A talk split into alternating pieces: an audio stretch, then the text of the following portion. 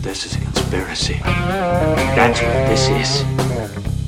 One big damn conspiracy! And everyone's in on it! I know what's going on. Did IQs just drop sharply while I was away?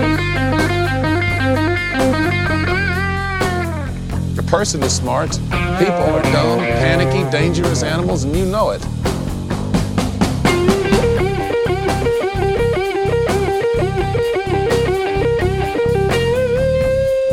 Did you see the memo about this? Just when I think you couldn't possibly be any dumber, you go and do something like this. Don't you see what this means?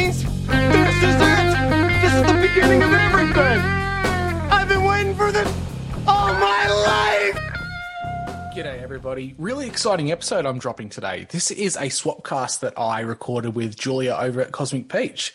We got together to talk all things grey aliens, extraterrestrial invasions, and whether it's part of the greater deception. Are these things the Nephilim? Are they fallen angels? Well, this is what we break down in today's episode, all at the same time as giving you all a bit of a deep dive on a little movie called The Devil's Tomb. Great movie. It is B grade, but it is well worth the watch. Anyway, fantastic swapcast this one. I hope you really enjoy it. I think I found a great friend to collaborate with in the future. Shout out to Julia for helping me with my intro to my show. You're an absolute peach, no pun intended. Intro is amazing, by the way. I'm so happy with the way it's come out, and I'm hearing feedback from the viewers and listeners that they like it. It actually suits me and my personality, which that's a bonus in any kind of game of podcasting. So here we go. Sit back, put your feet up, grab a coffee, and enjoy this episode. All right, everyone. Thank you for listening to another episode of Cosmic Peach Podcast. And this episode is going to be a little bit different. We're doing a swapper. I have Drew missing from your Missing the Point podcast. How are you, fellow Ginger? Good, Julia. I'm great. How are you? It's good to have another I'm- ranger in the house. I know, I know. And not only our hair color, but we also love decoding movies. Yeah, That's live for it at the we have in moment. common. It's, uh, it's taken over my life. It's quite ridiculous. I know. But, anyways, how are you? Yeah, really good. Um, we've been talking for a little while now, trying to get a, a date put aside for us, but it's finally come together. It's it can be difficult when you're on other sides of the air quotes globe, but we Mhm. made it work. Yeah. And we met up in another swapper, which was about Star Trek, which I love because I'm a big Star Trek fan. And then you, I think maybe you had said, oh, I said that I think there's a fine line between extraterrestrials and fallen angels or demons, and people confuse that all the time. And you were like, actually, I agree with you. And then we started talking about the Nephilim, and here we are. Yeah, and the rest is history, as they say. hmm So I want to ask you just to get started, what are your thoughts? Do you believe in aliens or do you think it's something else? I've done a complete 360 in what I used to believe. I was all in on aliens. I was the kid that borrowed out the day after Roswell when I was 12 years old and read it front to back. And it seemed like such a amazing, outlandish thing. It was too cool not to be true, right? Because there were so many possibilities around it. And over time, specifically in the last three years, my thinking's completely changed on it. Are aliens real? Yes and no. I think there's a technicality we need to draw on that. That if these things are coming from another dimension or another realm, by the very definition, they're alien to us because they're not from our, our space and time. So if people are saying these are aliens, in some small factor, they're correct. It's just where they're coming from. A lot of people get bogged down in aliens only com- coming from outer space. And my understanding of the world and the shape of its, what it is possibly, and ideas of a firmament and a flat plane have really changed that. So Yeah, I'm in, the, I'm, in. I'm, in, I'm in the camp of space is fake and gay at the moment. Um, and I think the NASA lies kind of led me to that very quickly. Yeah. So what people have mistakenly termed as aliens or extraterrestrials for me is just another term for fallen angels or demons and the demons kind of do the bidding of the fallen angels which people don't ever make that distinction either if you get possessed you're possessed by a demon or if you're getting oppressed you're getting oppressed by a demon but there are other forces at work here because Yeah, it's, it's- spiritual war like Yeah, it's-. It's like a low level henchman kind of a deal. You've got the mob boss and then you've got his little cronies underneath. And ironically, you do see that in the UFO community and, and disclosure and first-hand accounts of abductions. There's always usually one type of alien amongst the small greys or tall greys, which is completely different in appearance, and they do its bidding. So you're Mhm. already seeing those like low level demons answering to a, a more um, spiritual being that's controlling them. Yeah exactly so did you ever watch the movie legion Yes, yeah, yep. Did So you watch the series my- about it? I didn't watch the series about it, Ah, but that, I watched that really breaks it down. The movie's Okay. quite good too. Yeah, In my mind, even though they weren't, they were kind of depicting fallen angels, but they were supposed to be the good angels that were just warring for God. You know, God got mad at us and he sent the angels to kind of wipe us all out or something. But I always depicted in my mind that a fallen angel would look like that badass soldier kind of dude that's like Michael or Gabriel. And yeah, you sometimes see them with like the boils and sores all over their face like they're going to be gross and nasty and look like they have leprosy or something like that. But i actually think that they would be attractive which makes them even more deceptive yeah. It's almost um like I'm just going through a, like a, a journey of faith at the moment myself, and all the depictions I'm finding of angels, they're not always the stereotypical uh, winged humanoid, the really beautiful type of creature. Sometimes they're depicted with four heads and multiple eyes and always really strange, outlandish things. So I'm almost in the space that, yeah, they could look like that, but also maybe they present themselves however you want to be seen. Right Because yeah human, humanity is supposed to be made in the image of God. And I don't think they are. And maybe that's where some of the jealousies came from for why so many of them rebelled against God, because we ended up being his chosen people, his greatest creation. And some of them felt really sore about that.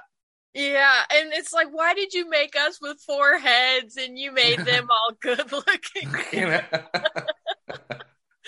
I do think that if they were going to come to you and deceive you, though, they're like the master deceptors, that you would have to see them as something that would draw you in. So if I saw something with boils and sores all over its face, oozing pus out of its mouth, I wouldn't go anywhere near it because I'd be like, oh, it's the devil, you know? yeah, So exactly. they have to And- come in and like lure you in with Mhm. like either I'm so charming and this is what you want, and that would be in my mind what a fallen angel would look like. Absolutely. And you see that with what I think the great deception is now is that we have Satan or the legions of darkness, whatever you want to refer to it as, they're making the deception of aliens. They're using either created beings or low level demons, presenting them as aliens Mhm. um, for us to unite against and come together under one banner. And then Satan, his legions are going to swoop in at the last minute, looking like us, beautiful, like perfect specimens, and they're Mhm. going to come in and save us from the bad, ugly aliens. Mhm. And then humanity's kind of like all under one banner, then, and we've got these gracious beings with this wonderful technology leading us and um, progressing us as a species. That's the probably the best deception there could be and we see that in um in Roswell. Roswell, the Greys crashed, right? Supposedly they crashed, but there were also interviews and deals being broken with other alien species. One was the Greys, and another one was the Tall Nordics. And the Tall Nordics were described as beautiful, white, tall, glowing beings. Well, that just sounds exactly like an angel, doesn't it? Yeah, exactly. Yes. And I always say that if we ever did see an alien or what they will call an alien, that it won't be what we're expecting that will like it, that they'll give us secrets from our past, immortality, forbidden technology. It will look really good to us and we will want that.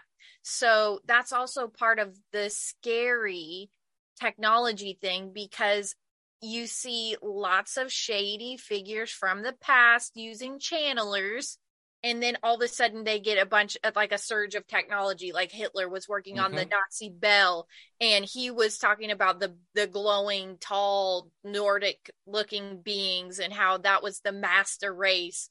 So there's there's always aliens quote unquote and technology going right along hand in hand. yes. Yeah and it's it's just it harkens back to jack parsons right? We have jack parsons which is the guy who created jpl he was a, like an uneducated guy around engineering. He did couldn't go to an engineering school, but he managed to develop rockets that were way ahead of their time, like even mm-hmm. ahead of what the Nazis had in some regards. So where was he getting this information from? And now we know, looking into Jack Parsons, he was actually a follower of Crowley and really delved into a lot of those occult um, types of practices and summoning rituals.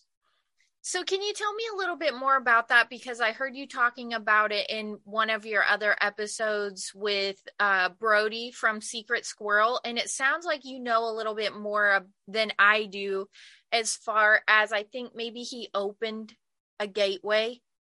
Yeah. So, Roswell, the place where this alien crash happened, right? Jack Parsons got together with his rest of his little um, Crowley followers, the going under that doctrine, and they actively tried to summon the, the whore of Babylon because they believed that the United States is the new Babylon and they were trying to summon her or it. In this summoning, they actually did summon something forth. They summoned an entity and it supposedly had a child in our realm. The problem being, this door was opened and it was never shut. They never did a ritual to close the portal and under that Crowley system of summoning or manifesting demons or entities, it's up to the person who opened it to close it. But as we all know, Jack Parsons died in his laboratory due to an explosion. So theoretically, explosion. that explosion, theoretically, that portal is still open. And as we know, what happened in Roswell not long after this? Mm-hmm, the crash. Mm-hmm. Uh, we saw UFOs buzzing the White House. This huge, big uh, UFO series around the United States during the 40s and 50s went crazy. Like they suddenly just came back into the world again. Yeah, fucking nuts. Fucking crazy nuts. and here's the thing about that. You know who was working on that crash? John Denver's dad. You know John Denver, the yeah, country yep. folk singer? His dad. They're all connected. You always find these famous kids or actors or singers, their parents are always military industrial complex or government agents of some description. Mm-hmm. Yes. So another thing that John Denver was attached to was NASA. And he was supposed to be on the Challenger flight that exploded, quote unquote. He was. He knew it was going to explode. Then, yes, he did all the tests, all the rigorous tests that they put you through to go on a trip to space. And at the last minute, they were like, no, John Denver. We decided to go with Christa McAuliffe, the, the kindergarten teacher or whatever grade she taught. She was a school teacher. They, they said, no, John Denver, you go right, you know, take me home country roads and we're going to have Christa McAuliffe get on board. And then it supposedly crashed and there was no more citizen space flights after that. So they had to create this issue to make up some type of reasoning why we couldn't go to space unless you were an actual astronaut. So not only did John Denver get spared, nobody else can go into space now because the Challenger exploded and then he wrote a song called flying for me where it was like oh you died but you were flying for me. And it was just so ridiculous. And they used the john denver song in alien covenant that movie alien yeah. covenant new yeah. one. So it's always just a wink and a nod in that direction like y'all just fucking are so oblivious. You know what i'm saying? Yeah. Have you um heard about the means in which the early rocket programs were actively trying to launch nukes at the firmament to break through. The uh, fishbowl. Fish Operation Fishbowl, there was a nuke they called Thor's Hammer, ironically Ah, after yes. a Norse god of war trying to break through the firmament. There's a lot of belief out there that the Nephilim weren't only just cast down into the earth; some of them were encased in the firmament. Ooh. And if you're trying to if you're trying to break them out, you'd definitely be trying to launch nukes at or something to crack it to let them into this realm. Oh my God. I hadn't even thought about that. So, all right. Let's go back to the beginning of time when they fell. They were jealous of us, and then they started a rebellion. They came down and they tried to corrupt every piece of God's creation to this day. We hear stories about Eisenhower somehow being involved with fallen angels, and they said, Hey, give us women, we'll give you technology. And this was the group known as the Watchers in the Bible, trading technology for human women. In my opinion, they're impregnating them. And yeah, they're, they're they trying to later become like our leaders. Yeah, and if you think that I can't remember the exact number, but there was only a certain number of fallen angels. Only so many rebelled against God, and he and he banished them to earth. A third. A third. So if you're wanting to bolster your numbers and you can't actively create more angels, Mm. but there's a, a mechanism for you to breed through, you're going to create foot soldiers. You want more people, right? And if you can manipulate mankind, God's creation at the same time, that's a big finger up to the big guy upstairs, isn't it? Yeah. They, and they sell it to people so well. They sell it as we give you salvation without the rule book. yeah. You get what he gives you, but you don't have any of the rules. Like that's the perfect option for people today, right? Mm-hmm. Mm-hmm. Because they can't create. God's the creator, so all they can do is kind of distort what they have to work with.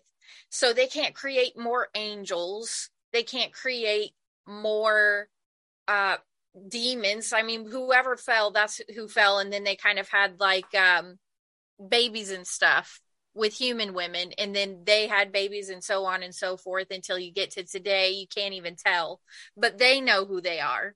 I'm sure they know who they are. And so they're just perverting our DNA. And I I kind of maybe you have different opinion on it, but I kind of think that when we look at the Bible, Goliath was eh, maybe 12, 13 feet tall and it slowly dwindled down to where there was less physical markers but we're still finding giant skeletons. We're still finding elongated skulls. We see depictions of some of the uh, egyptian pharaohs having elongated skulls. So there was like a dwindling down effect but i think that now it's more of a spiritual they know who they are if they have that ancestry and the, their dna is nephilim dna but they're easily hidden among us Yeah, they might have small physical tells, like little attributes, maybe like certain types of blood types or right maybe hair color. Um, but- right right. But I think the issue is that they're, like you said, they're so hidden amongst us that they've got the perfect hiding spot. Mhm. They are part of us now. And my another part of that big deception is, and this is a very black pilled way of looking at it. I don't think the orig- original tribe of the Hebrews are left. I think they were wiped out a long time ago and supplanted by the others, like the 13th evil tribe type of a deal, right? So the Nephilim bloodlines, I think, have essentially completely wiped out through thousands of years. World War II and the Nazis have wiped out the true Hebrews. I think they're gone, well and truly. oh and, shit and what a perfect hiding place to be, but being God's chosen people. Wow. If you put that little moniker on yourself and that little hat, who's the little hat? That was a bit on the nose. Um, but if Is you're hiding as the like the, the yarmulke or whatever yeah, if Yeah. if you're hiding as the chosen people, but you're not really the chosen people, no one's really going to go against you, are they? ooh Especially if you successfully wiped out what was left of the true Hebrews through the Nazis. Okay, yeah. Who do you, okay, I might have a different theory, but I have a theory. Who do you think the true Hebrews were? Well, I'm actually I'm a big history person, and it's really hard to discern what's real history and what's fake because we know a lot is fed to us. hmm I'm of the belief that the the Aryan race, and this has been a dirty word now because of our artistic friend in Austria, the Proto-Europeans, I believe that one of their tribes was the original Hebrews. So you think the Adam and Eve were the blonde hair, blue eyes? Yeah, Okay. I'm thinking that the original, the progenitors of the civilized world, air quotes civilized world, were um, Caucasoid in nature. I'm exactly the polar opposite. Oh, really? Are you the Black Israelites type of a, a I ideal? think that Adam and Eve were probably black, and the Hebrews that descended from them were black. Because Ooh, we hear about the Cush people in Egypt, and it was an entire empire of black Egyptians. And the Hebrews, I've read a couple books where they trace DNA back, and it looks like Moses and a lot of the Hebrew were dark skinned, and that they were either black or really dark brown. So if you think about how many times Africa has been called the cradle of civilization, then why wouldn't the first people have more melanin? But I I don't know. And I'm not an expert, but I think that they were probably darker skinned and the lighter, more fair complected people are mutants. Mm, possibly. I just see it as the cradle of civilization being the Middle East, like whether that was a completely co-opted place anyway. hmm There's the physical characteristics of a civilization there, um, agriculture, buildings, writing, all that type of stuff. We don't see a large amount of that in Africa, and what we do see in Northern Africa stems from the Middle East, from the Fertile Crescent. So that's what lends my direction in that. Not to But mention the majority. brown.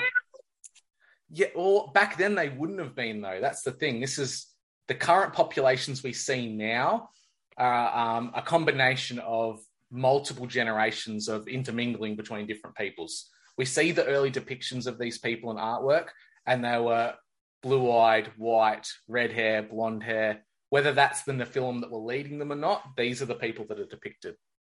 Yeah, they depicted them with elegance because I do think that they were significant to them, though. Like, ooh, you know, they're the Mm. coveted race. And even Hitler was like, they're the coveted race. And that's why he wanted to kill like all of the brownish people. Or, uh, what, what did he want to kill? He wanted to kill giants Gyps- and hippies and gypsies, Gypsies. whatever. Yeah. Every, everyone else, right? But there's Mhm. also a, there seems to be a concerted effort in recent history that anything I don't know whether it's just a modern woke culture, anything white culture is bad. There seems to be a demonizing of white people. Um, not trying to pull race cards or anything like that. No, I know, I know. it seems to be going that way. Um, Mhm. and if that's happening, there's probably a reason behind it. I think it's because we're the only race that doesn't know where we came from. You know, you have all the brown people kind of being like, well, I'm Native American. I'm from the Middle East. I'm Moroccan. I'm black. And it's like they have somewhere to trace back to where they're like, this is my culture. And white people are like, we might be Irish. We might be English. We don't really fucking know. like, I'm So not Aboriginal. So that's the part of um that's the part of history though that's actively being suppressed prior to the the 1930s and 40s it was an academic and found belief that all europeans could trace their roots back to the aryan peoples the aryan tribes and they spread out across into asia the middle east into western europe. Um, they were a steppes people essentially. And after world war ii that became a no-no word and you're not even allowed to entertain those ideas anymore. Mhm. so either either way, like whether it's my theory or yours, there's so much of human history that's suppressed and doesn't want to be spoken about or allowed to be spoken about that it's a good starting point to ask questions about what's going on. And one thing that I always like to add when we bring up, like, where did these bloodlines come from? I don't think they care about the race of the person, actually, because even Meghan Markle, and I say this all the time, she is descended from Robert the Bruce. So they're still interbreeding. They're still Yeah, it's- pedigree. It's, And it's keeping it the magic in the blood. Doesn't matter what package it's in, as long as they've got the special stuff inside. Yes, yeah, that's exactly what I'm talking about. So they don't care like racially what you are. They care about your pedigree, and you cannot just blood into the cult. You can't be like, well, I'll sacrifice my mom, and if you'll let me into the cult and let me marry, you know, Prince Harry. No, it doesn't work like that. You literally have to be born in. You can't just blood your way in like some of these other cults. You can try to serve them, like Tom Hanks. He tries to serve Mhm. them he's a he's a footstool for these people he wants to serve them but he will never be a part of the actual club because he's not a bloodline descendant he's not a rockefeller or rothschild or one of these guys No, not at all. He's he's one of the the human elites that are trying to take advantage of it, and we see that depicted in movies all the time. There's always powerful humans that side with the bad aliens to try and get advantage in it, and we're seeing that every day in popular Right. culture, as far as I'm concerned. so think about the movie da vinci code okay and they're trying to t- they're talking about bloodlines right and how they go all that they've traced their bloodlines back they know where their shit's coming from but tom hanks is just the servant helping the bloodline descendant find her way and at the end he kneels it out of respect for Mary Magdalene's bones or whatever. But that is very true of what's going on in real life. He is just a servant to the real bloodline freaks. And as much as he wants to be a part of the cult, he will only ever be able to serve the cult.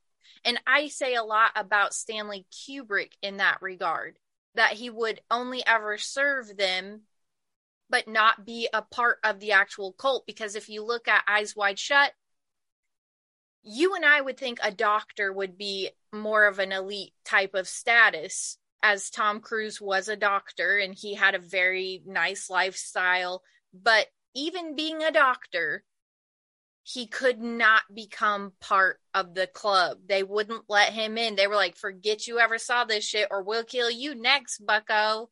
And for you and I, we would think, oh, well, they're a doctor. They're kind of like a more elite status. But no, you have to be either born in or selected. But if you're not, you will only ever serve them. And I think that's what Stanley was trying to show us in that movie, among other things, among other things. but that for sure. Hundred percent. Have now going back to the Nephilim being cast down to earth and trapped within the earth, as Scripture kind of suggests to us. Have you ever heard of? Um, let me just find my notes here. Have you ever heard of Stan Deyo? No. Stan Deyo supposedly was an ex Air Force American who later worked for FBI and was trained um, in IBM in computing um, in the 60s and 70s. He came to Australia supposedly to work at a alien underground base, and he's said that there are multiple alien bases under the ground on Earth. And we Oh, I'm hear that sure. a lot with the d- deep underground military bases. Well, that seems to be a perfect coincidence with if these Nephilim or demons or whatever they are are cast in with the earth. If we're just digging into where they are and then getting things from them, it's a perfect situation. So I'll, I'll go through where there's supposed to be four major bases on Earth, right? Okay, I was gonna say, think about we've only ever been eight miles deep. If you if Exactly. you flat Earth, so it wouldn't be hard to get to them. No, definitely not. Um, Okay, go and ahead, though. And some of them are supposed to be underneath rivers and whatnot, like the Jordan River, and that's Oh, at oh. the moment is like dry, which is quite scary. yeah. Um, but we've got four major mountains. They're always mountains too. They're always the pinnacles. Yes. And in ancient mythology, the gods always lived on mountains at the mountaintops. So we've got these four major mountains. We've got um, where are we? Zeil. So we've got Zeil Mountain in Australia, and Zeil is a Germanized word of an old Slavic word meaning cabbage. Um, and in this story, Zeil Mountain was an Aboriginal woman who was pregnant, who was cast out from the tribe. She did something to dishonor the tribe, and she formed into the mountain. And the valley is her mount, her mountain point. So- Ah. Cabbage Patch Babies. They used to come from was just thinking cabbages. Zeil means cabbage. And then through remote viewing from Pat Price, he identified Zeil Mountain as an alien base used for relaxation purposes. Oh shit. So my theory is could this be a breeding station in the world where they're trying to create more giants? Fuck yeah. That's just one. We go to we have a mountain. Oh, it's not in these notes. I'll quickly get on my phone. There's a mountain in Alaska, which is supposedly supposed to be a weather station for studying Earth's atmosphere for these aliens, but we know HAARP exists in Alaska as well, which Mhm. manipulates weather. We Mhm. have um, one in Africa, which is supposed to be the repair station for their technology. What's Africa rich in? Precious minerals, especially those needed to create uh, solar and new Mm. electrical type of gravitics and things like that. So a lot of these bases are, are coinciding with physical, tangible things that these aliens need, which ironically could be the trinkets that the demons are giving us in return for people. Oh yeah, and if you look, they always all ancient cultures will talk about how they came down on the mountain, that they're portals and gateways, and mm-hmm. Mount Shasta has a lot of quote UFO activity. And there was one thing that I watched on Suicide Forest in Japan. It's at the base of Mount Fuji, and all of the local people for thousands of years have said how Mount Fuji is just a big portal. It's where goddess Fuji descended down on, and that it's a navel. They're world navels. That's where we can go up to them and they can come down to us. They're closer to heaven, essentially. Yeah. And they always have some kind of reverence with the local people that are there. So Mhm. those four places were, I've got that now. Um, one is the Perdido Mountains in the Pyrenees between France and Spain. So we've got one located in Europe. Um, we've got one called Inyangani in Zimbabwe. So that's in Africa. Um, we have Mount Zeil in Australia and Mount Hayes in Alaska. So if we look at a, a flattened globe map, we've almost got a square and it's encompassing the major continents of the world. Mm-hmm. Wow. And for clarity, this Mount Zeil is Australia's highest mainland mountain too. So it's the highest physical point on our entire continent. So of course, it's the highest point for the gods. Have you been there? I haven't. No, it's in the top end. It's a desert. My people, my skin tones don't do too well in the sun, so not not my not my place. And ironically, a lot of places in the top end, they're either remote indigenous communities or there's government land like cut out which you can't actually go onto. So kind of gives you an indication what they're trying to cover it up might there. sound so stupid, but are the Aboriginal? Do they have like reservations like Native Americans? Like you can't go there. That's not for you, kind of places. they're not called reservations. Um, they have, I can't even think of the word for it, but it's not like in America, the reservations, Indians have full control over that land. Um, it's more of like a crown land type of type of a deal where it's managed through the government and they're supported still. So they don't have full autonomy. They have traditional lands and things like that, but the government still has a huge amount of overreach for humanitarian purposes. Oh, for fuck's sake! Um, our people, yeah. Aboriginals are one of the only native people in the wor- Western world where a treaty was never signed with them. Like the Mm. Maori in New Zealand, there was full on wars that were bloody and brutal to the point where they had to broker a deal. In Australia, it was pretty one sided. Wow. Do they have a religion? They don't have a religion per se. They have a, a dreaming, which is like the dreamtime story of where their ancestors, the animals, and the people came from. So they don't necessarily have deities as they do have spirits. And ironically, the spirits seem to be depicted as grey aliens, big, large heads, big eyes, um, halos around their heads, all that type of stuff. Enough said. Fallen angels. So yep. I have another question because you and I were kind of talking about um like church and and how it's different here in in Australia. So is it predominantly kind of like an atheistic society? Some churches here and there. Like, can you describe it for me? Australia is still described as being a Christian country, air quotes. I think only 60% of the population actually has some kind of belief in a God. But the majority of churches we see are um, related back to England through the Anglican Church or Catholicism. Um, a whole heap of Presbyterian churches everywhere, um, which came through the Scots. But yeah, predominantly Anglican and Irish in most places, those churches. did your mom take you to church as a kid? No, I was raised um, non-practicing Presbyterian, which majority of Australians are.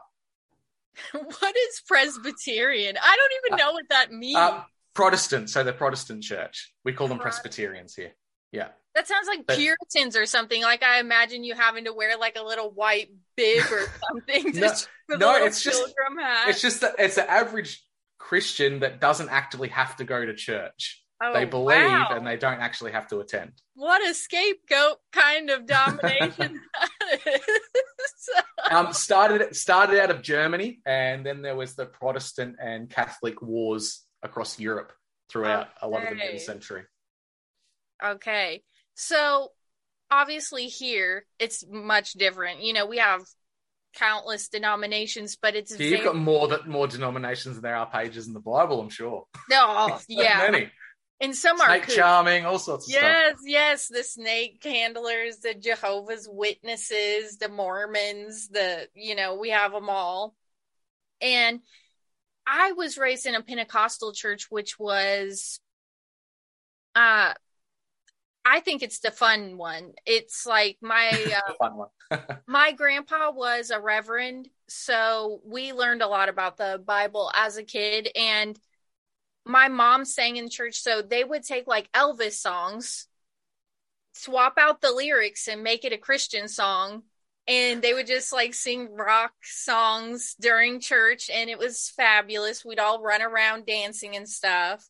And a lot of people are kind of on the fence about it, but we spoke in tongues. That's a thing that's like a gift from the spirit. So language only you and God can understand. And that's just how I was raised. I thought it was normal. I still think it's pretty normal compared to some other stuff that people do, like snake charming. But I think that uh, a lot of those churches you mentioned are super boring and they will bore you to tears. And that's why people will just say, I don't go to church. Like, why would you want to sit through a mass or something? No, that's why Baptists always have intrigued me because in we only really see these types of churches through media, like in films or television. And Baptists look so look so much fun. They're It's dancing fun. around, they're singing. Um, yeah, you're right. They are very traditional, and you just sit, you be quiet, you say the hymns, and you leave, and that's it. Mhm. The American ones go next level. That's really hooking you. But it also has that also has the other side of the coin where a lot of Australians and I think a lot of Christians worldwide see these churches as like Ponzi schemes. Like they try to heal you, but there's always a please Oh. donate. Here's your uh, here's the card to The send us your money. Yeah, that's what the impression Australians get of a lot of these Okay. denominations. Well, we think they're scams too, by the way. Oh, good. So no, no uh, disagreement there. And a lot of them, I grew up in the 90s, so the big ones were like Benny Hinn and uh let's see, there is another guy. He looks like a demon for real. You got to look this guy up. Hang on, what is his name? Oh, wow. I'm just going to Google biggest TV preachers and see who comes up. Joel Osteen, I think he got in trouble for some shit, actually. Kenneth Copeland. Have you Okay. ever seen this guy? No, have not. Oh, that's your homework. You need to go watch this guy. This is your homework. His freaking name is Kenneth Copeland. I'm pretty sure he's from Texas. And that man has dead eyes. He looks like the thing from Stephen King's It. Okay? This Sounds guy. like a wonderful person. Oh, yeah. Uh-huh.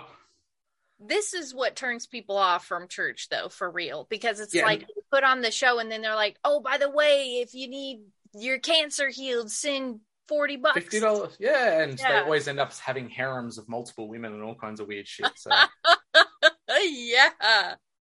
Yeah. So, where are you getting back onto the subject with the gods of old probably being the Nephilim?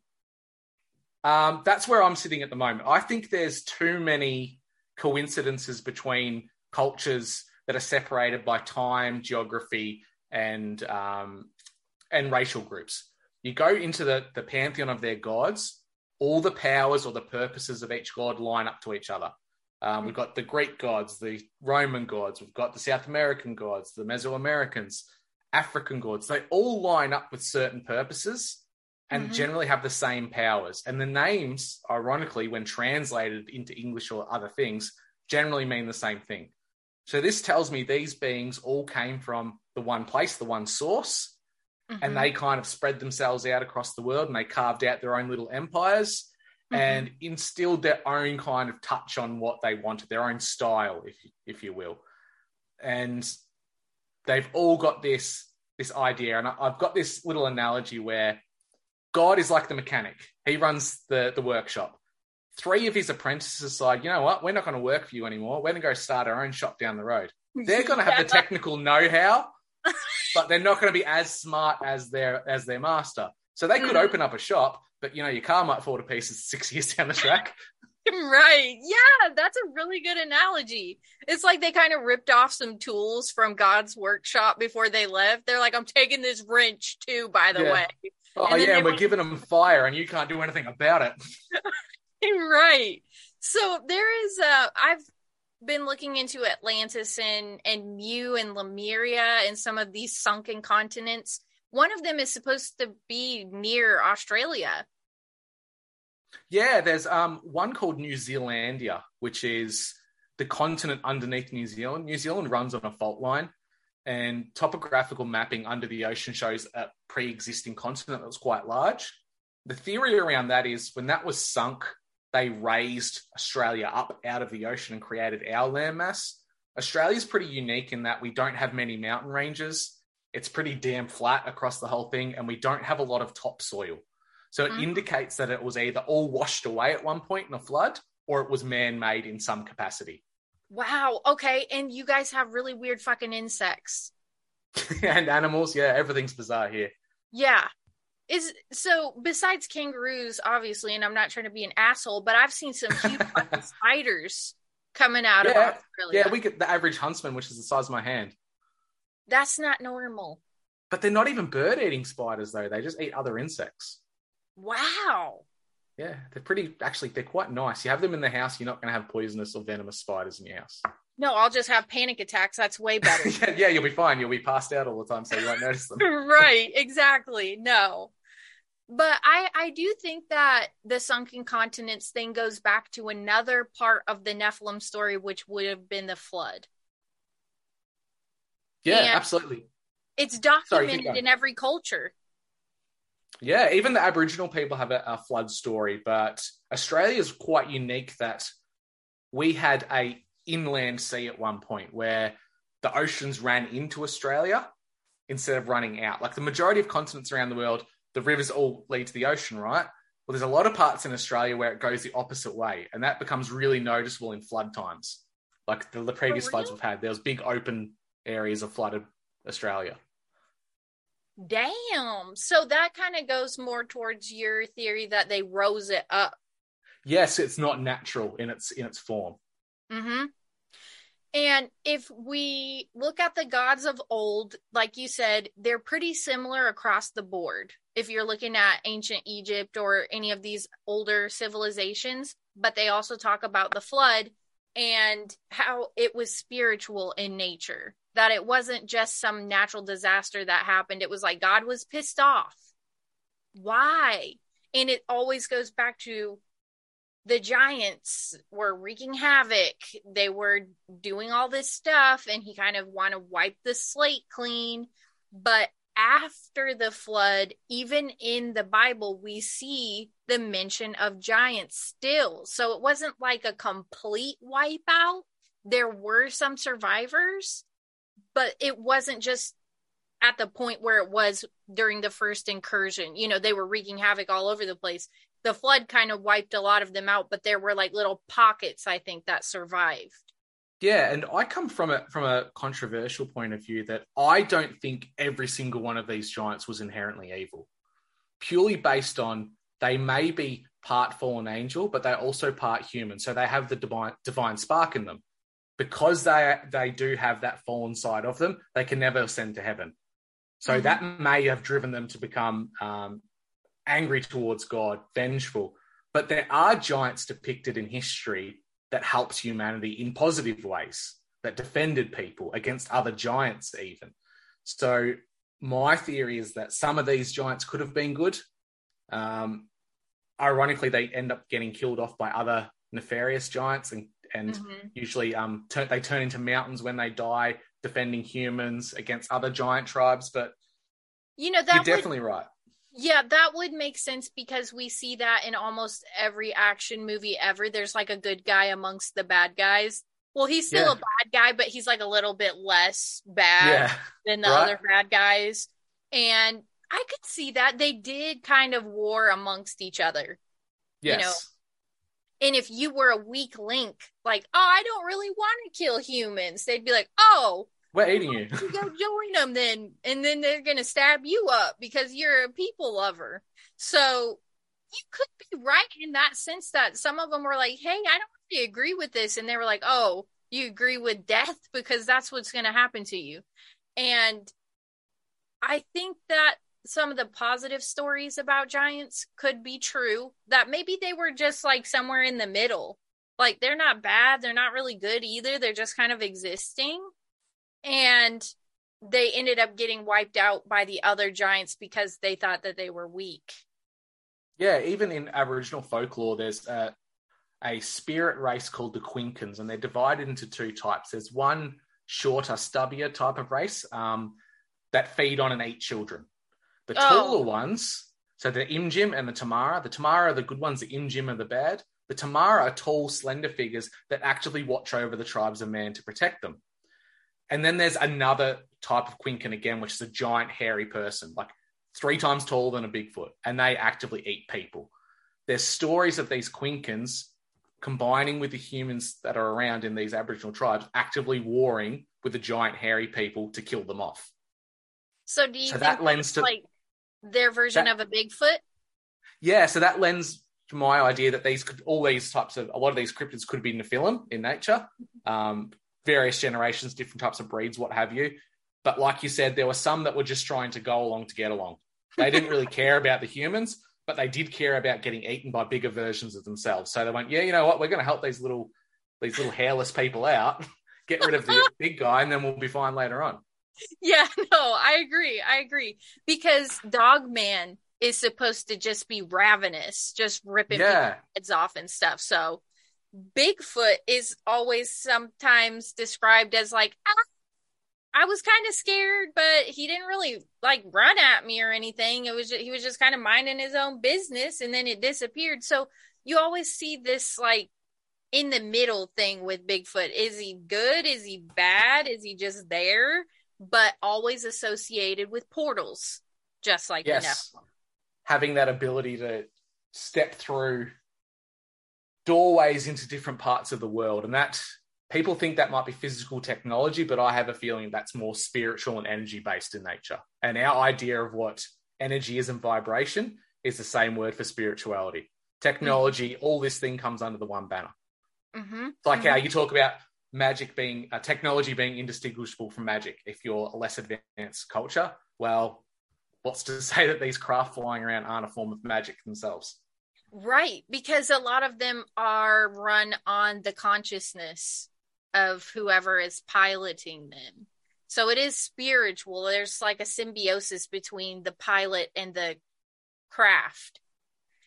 And a lot of the deep underground military bases, I used to think it was aliens. Now I'm not so much sold on that idea, but they have said whistleblowers have said that they did try to hijack Bigfoot and they did try to hijack some of these craft and figure out how they could run them or how they could manipulate them. And that makes sense to me because they're constantly trying to get that energy, like suck that energy out for us. And now we have AI.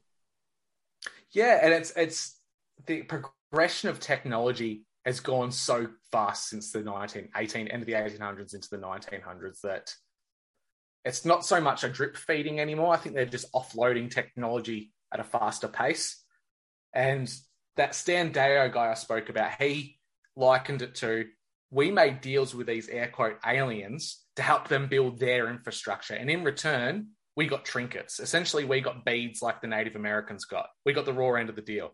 Oh, great, we got Velcro and we got laser beams, but you know they're still flying around and everywhere in these Yeah. anti-gravitic tech, right?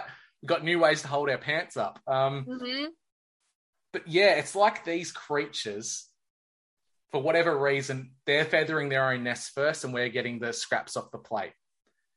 And when you talk about these deep underground military bases, it always leads to these creatures, these entities, they cut the deal off. They get to a certain point, point, go, you know what, we don't need you anymore. And they kick the humans out. Supposedly, every deep underground military base, humans, these joint operation bases, the humans were kicked out in the 70s, which Mhm. led to the um, to the Schneider story about the firefights underground as humans tried to take them back. Yeah, and he had the melted fingers. Yeah, and he was hit in the chest by a beam. yeah, yeah, Yeah. and he looked fucked up. He, He looked look like he had been up. through some shit. Yeah, he'd seen some stuff. So, and this is where that that Collins elite comes into it, where Ooh, yeah, I was hoping to bring that up. there's this is something I always take with a grain of salt because there's not there's lots of information about it, but nothing I can really pinpoint as being 100% valid. The Collins elite are supposedly a portion of the military industrial complex that, after this Babalon um, working ritual, noticed that what these entities were weren't actually alien; they were demonic in nature because they were actually a lot of um, fundamental Christians. They thought the only thing we can do now is try to use their own tools and technology against them to either hasten them or or stop them completely. The dangerous thing about this is it kind of puts them in a white hat side of a, um, a part of idea where the white hats are coming to save you. I don't think that's a possibility. If these demonic entities are out there and the government's working with them, they've got to know they're out there and they're trying to foil their plans. Mm-hmm. So I just think that's interesting because a book I was reading by Fritz Springmeier about the Illuminati bloodlines mentions the Collins family and Mm, that how they're a part of it and they it's kind of like you were saying with the giants that might not have been so evil maybe they're somewhere in the middle they are kind of described as being like that. They're just somewhere in the middle. They know what's going on, but they're not like actively participating in it. But there's a movie called Dark Shadows. It's actually based on an old TV show. And the new movie that they made has Johnny Depp in it, and he plays the main character, the vampire. And I always talk about how these elites are human vampires, but the elite family in the movie and in the show is the Collins family, and they were supposedly um, on the ships that came over to America, and they colonized this part of America, and they call it Collins Port. And they're actually the ones that are harboring the vampire, and they have all this weird stuff in their family, and werewolves and cryptids, and so I think that's very interesting that they would throw that in there about the Collins connection. Yeah, it's almost like you could see them at a, a board meeting, like, oh, we've got to kill off 80% of humanity. And they're like, can't we just enslave them? Do we have to do the whole genocide thing? They're Yeah. very, very lax about how much they want to control our lives. Yeah, yeah. But speaking of movies, you gave me some homework I and did. definitely want to break this down for the listeners. Can you tell uh everyone what the movie was and kind of some of your cliff notes? Yeah, sure. So this is one of the only films I've ever seen grey aliens depicted actually and spoken of as being the Nephilim, the fallen ones. Mhm. Every bit of sci-fi, they're just aliens. And every bit of horror, it's just the fallen angels. They're never combined. And this is the only film I've ever seen it happen in. The film is called The Devil's Tomb. It's from 2009. It's directed by Jason Connery. Uh, and here's a couple of the, the cliff notes for you of what the film's about. An evil entombed for 2,000 years until now. Dun, dun, dun. when a scientist leading a top secret military archaeological site goes missing, the elite military unit is sent in in search of a rescue mission. Descending deep below the cradle of civilization, a captain and his team soon find themselves face to face with an ancient evil, an evil maybe not from this world. So it's very Starring Cuba Gooding or wait, no. yeah, Cuba Gooding Jr., Uh, Okay. Ron Perlman, Henry Rollins, and Taryn Mannings, who is from Orange is the New Black, I believe. and some uh, the doctor i feel like i recognized her from something else Yes, like I she always plays name. like the dumb slut character Absolutely. Now, this is something I always do. I, I can't help it. I always look at the names in films and try to see if there's word magic. So, the interesting part about this all the characters' names there's Mac, Marcus, Yoshi, Nichols, um, Dr. Alice Cardell, Hicks, Clicks, and Father Jacob Fulton. A lot of these names are just singular names, like nicknames within the squad. Like, clearly, you can see that uh, um, Clicks is going to be the tech guy, so that's why he's got his name. But if you actually look into the the history behind these names and the morphology of them, they make sense to the character in the storyline, which I don't think a regular writer would go to that effort to do. So Mac is Cuba Gooding Jr., our leader of the squad. Mac, as a lot of people would know, is from Irish and Scottish, meaning son of. Additionally, Mac in Latin means the greatest. So in this film, Mac is depicted as the greatest son of God. So the greatest being God, and Mac is his son. So he's a son of God.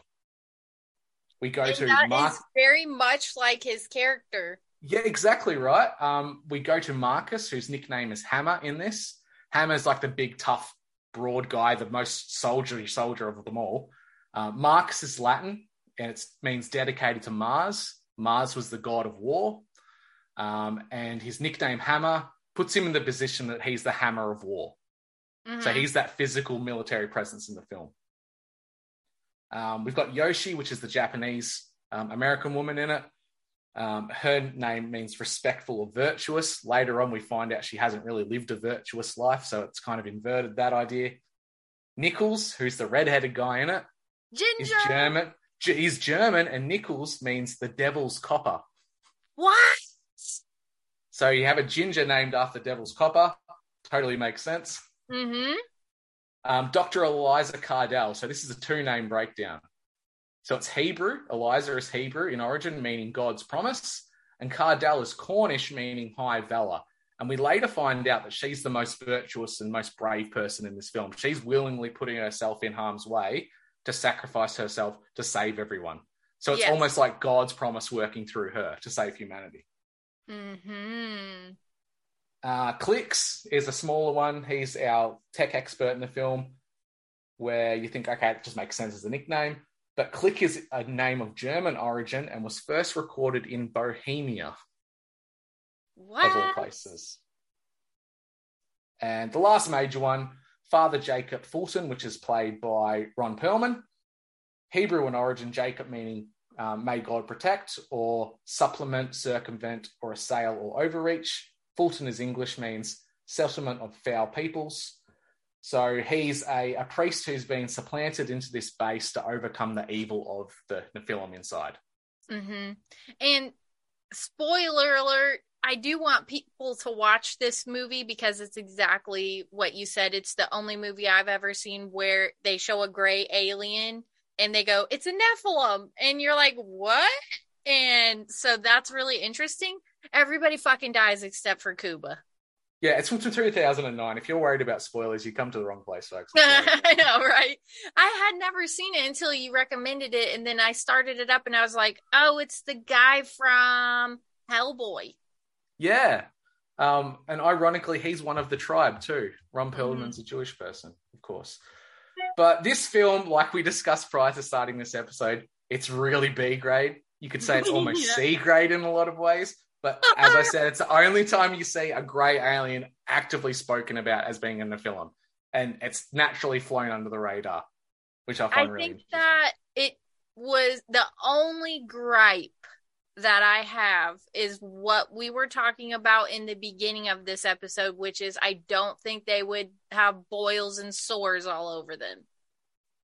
No, and that so what we're talking about there is all the scientists and priests that are in this military underground base where this Nephilim is being kept. Once they fall for the deception, they physically manifest in like boils and warts and plague type of a deal. Which, like you said, if the devil's coming at you, he's not going to come at you like a a plague victim, he's going to come at you with niceties. He's going to give you all those wonderful little trinkets that you want, not Mhm. being a disgusting, horrible creature.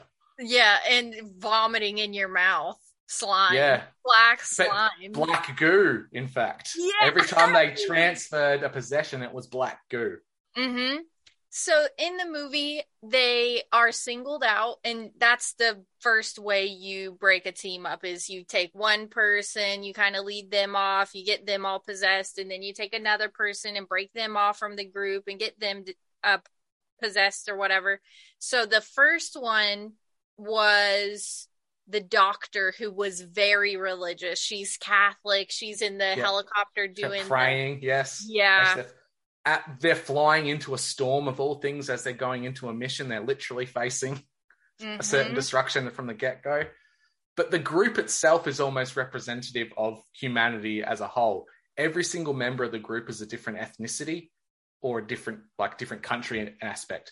There's a few white people. There's an Asian. There's an Af- There's a couple of African Americans. There's a Latin American. All the major races of Earth are represented in this one group. It's like it's represented in all the tribes of man, right? And a ginger, of course. hmm They, they played the ginger card. Really hard, and he's quite a scumbag too, realistically Yeah. compared to the others. And there was so think about this. There was a ginger, an Asian, a black two black guys, and uh Hispanic type of guy. I I thought he was Hispanic to me. He seemed like he was Yeah, he seemed Latin American. and yeah. there was a white guy um i don't know what the doctor was she kind of had red hair too but she was like the whore of babylon kind of character Mhm.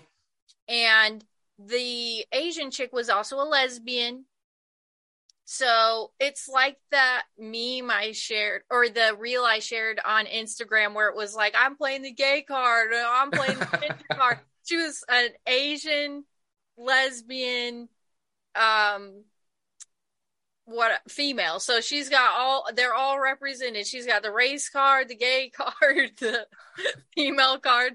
And it was kind of like representative in that way where they're showing different types of people and how they're interacting as a team but they all have a weakness that gets exposed and that's ultimately their downfall Yes, it's um, and it, you see that in demon possession and demon encounters. Often they represent themselves as dead loved ones to try and lure you in. They try to show you the things you most love in life, eh, or even the things you desire. Um, not so much the demonic, evil, boily wart side that we see later on. When they're hooking them in initially, it's always showing a loved one, someone that's passed. Um, that deception. But it's really interesting that they talk about the scientist Wesley at the very start of it has this little um, speech as the credits, pre-credits are rolling, and he says the only reason we found this place is because they were looking for the weapons of mass destruction that never existed. God certainly has a master plan. I know that's so crazy. If you can get past the quality, it actually is a pretty good story and it's a experiment in your faith. Very yes, much. be- because it really tries to depict that, and I've got it in a quote. He says that humanity's caught in between a game of good cop, bad cop, and we've all been deceived. And they're trying to make humanity question whether God's really the good guy or if it's Satan as the good guy. And of course, the satanic side are trying to give you all the things you want. Like I said, they try to give you salvation without the rule book. Mm-hmm. Mm-hmm. And the ginger, of course, has one of the most interesting deceptions because he's so shallow, this guy. And he sees a naked lady and he's all following her, like, Ooh, I'm gonna get some tail. And it turns into this blistered up, dilapidated old guy that just pukes vomit into his mouth. But that was like one of the worst ones. And it was being deceived by a child, being deceived by sexuality, being deceived by a, a passed A away dead loved one. Yeah. Yes.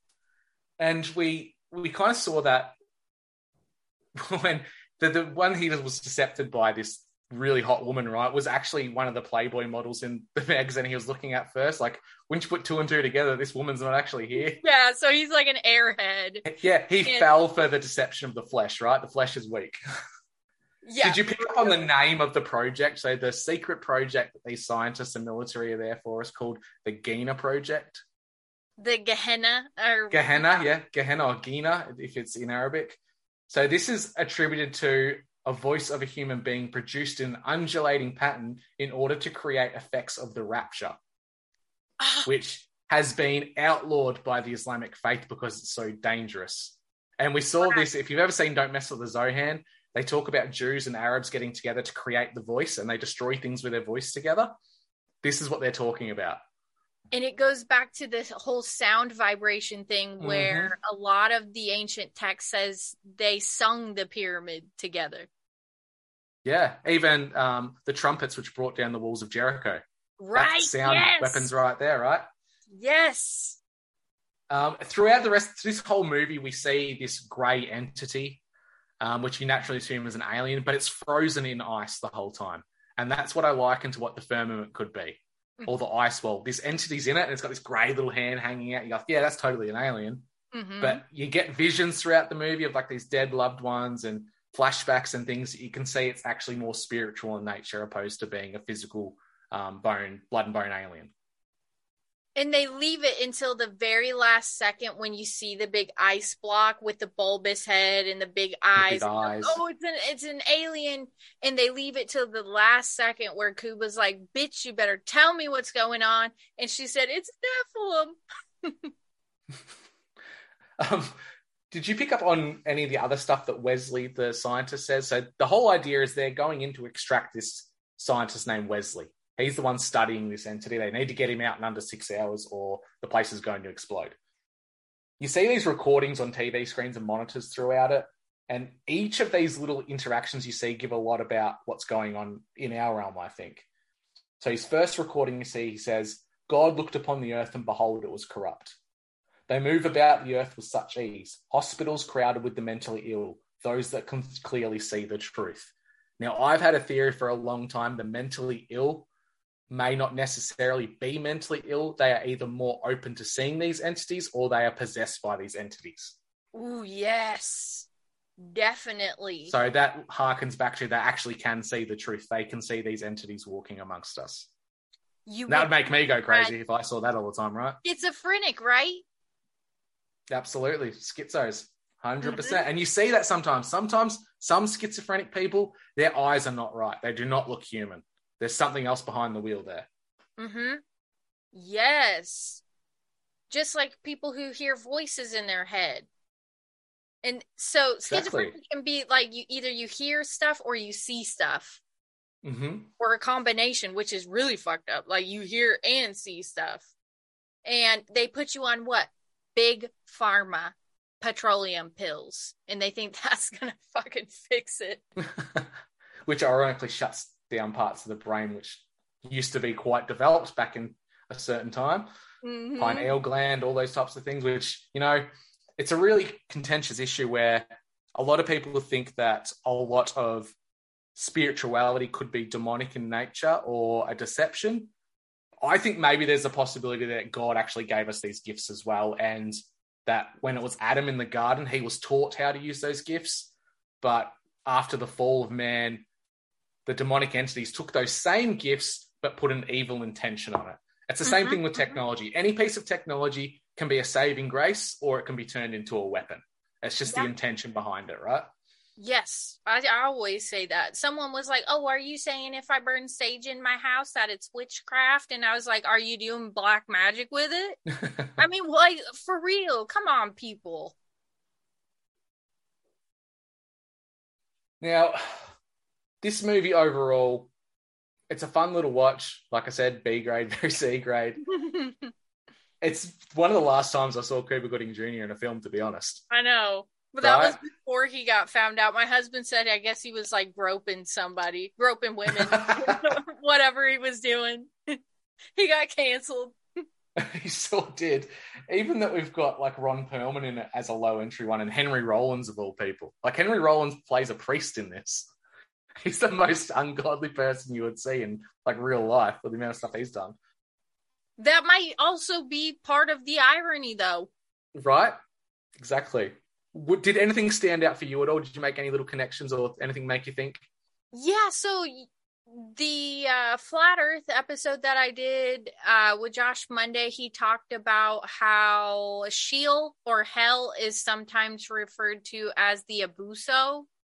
And there was something scrawled on the wall next to a dead lab tech with their head all blown out. And it almost looked to me like it could have been Abuso or Abyss or something like that scrawled on the wall.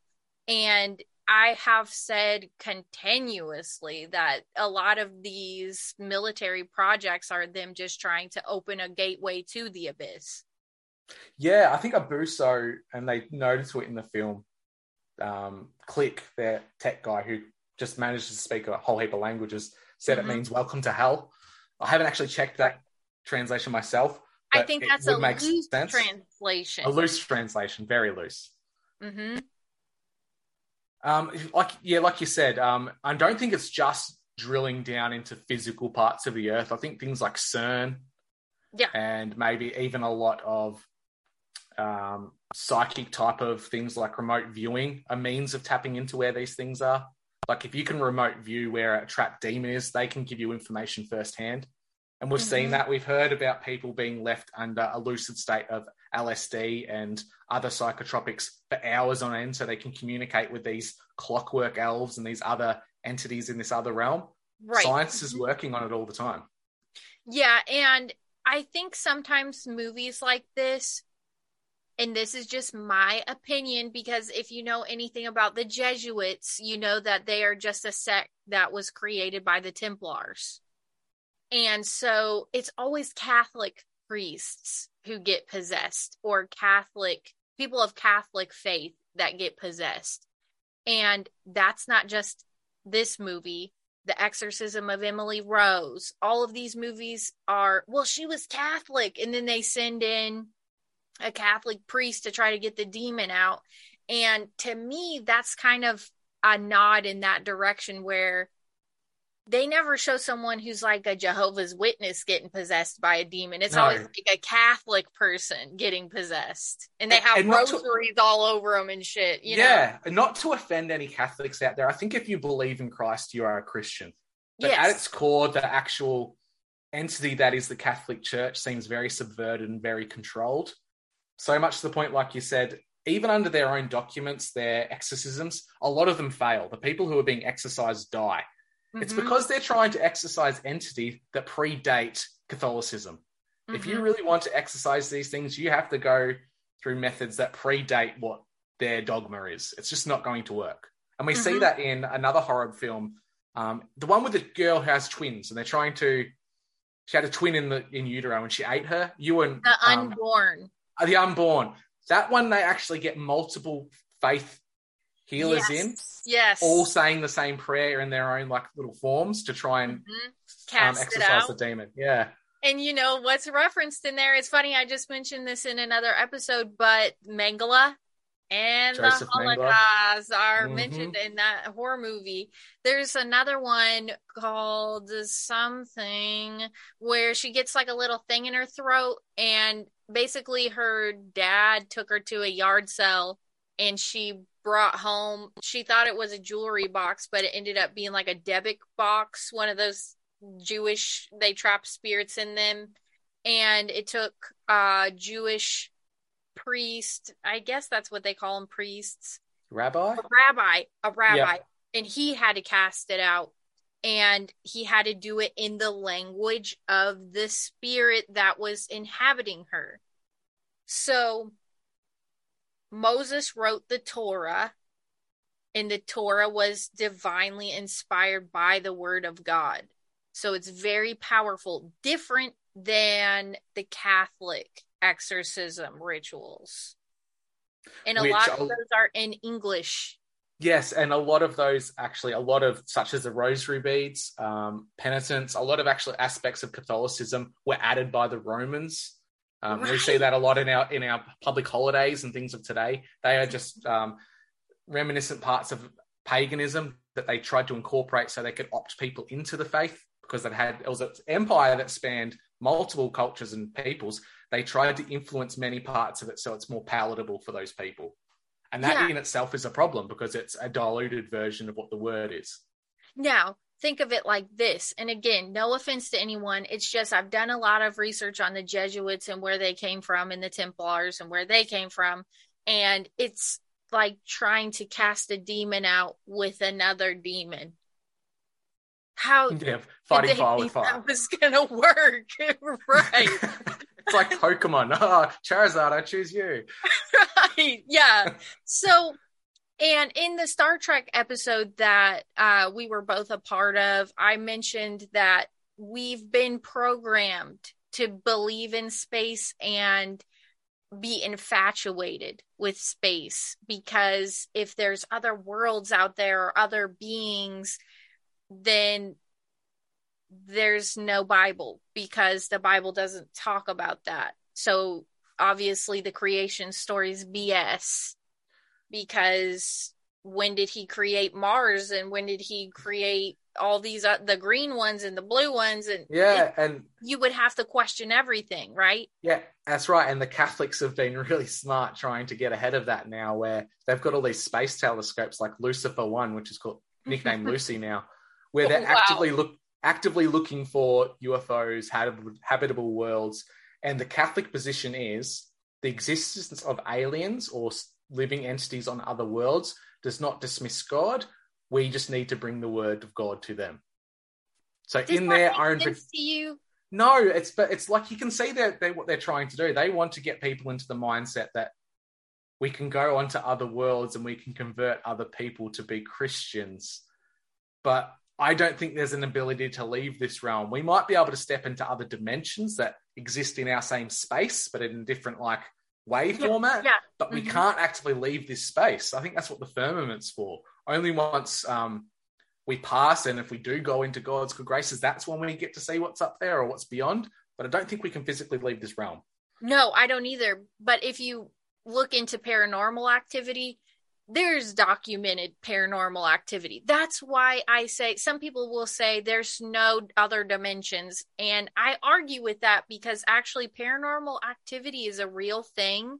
Maybe it's not ghosts of your dead loved ones. Maybe it's like a deception of a ghost of your dead loved one, kind of like the movie The Devil's Tomb. They can take whatever form, but documented paranormal activity is you kind of seeing a little bit through the veil.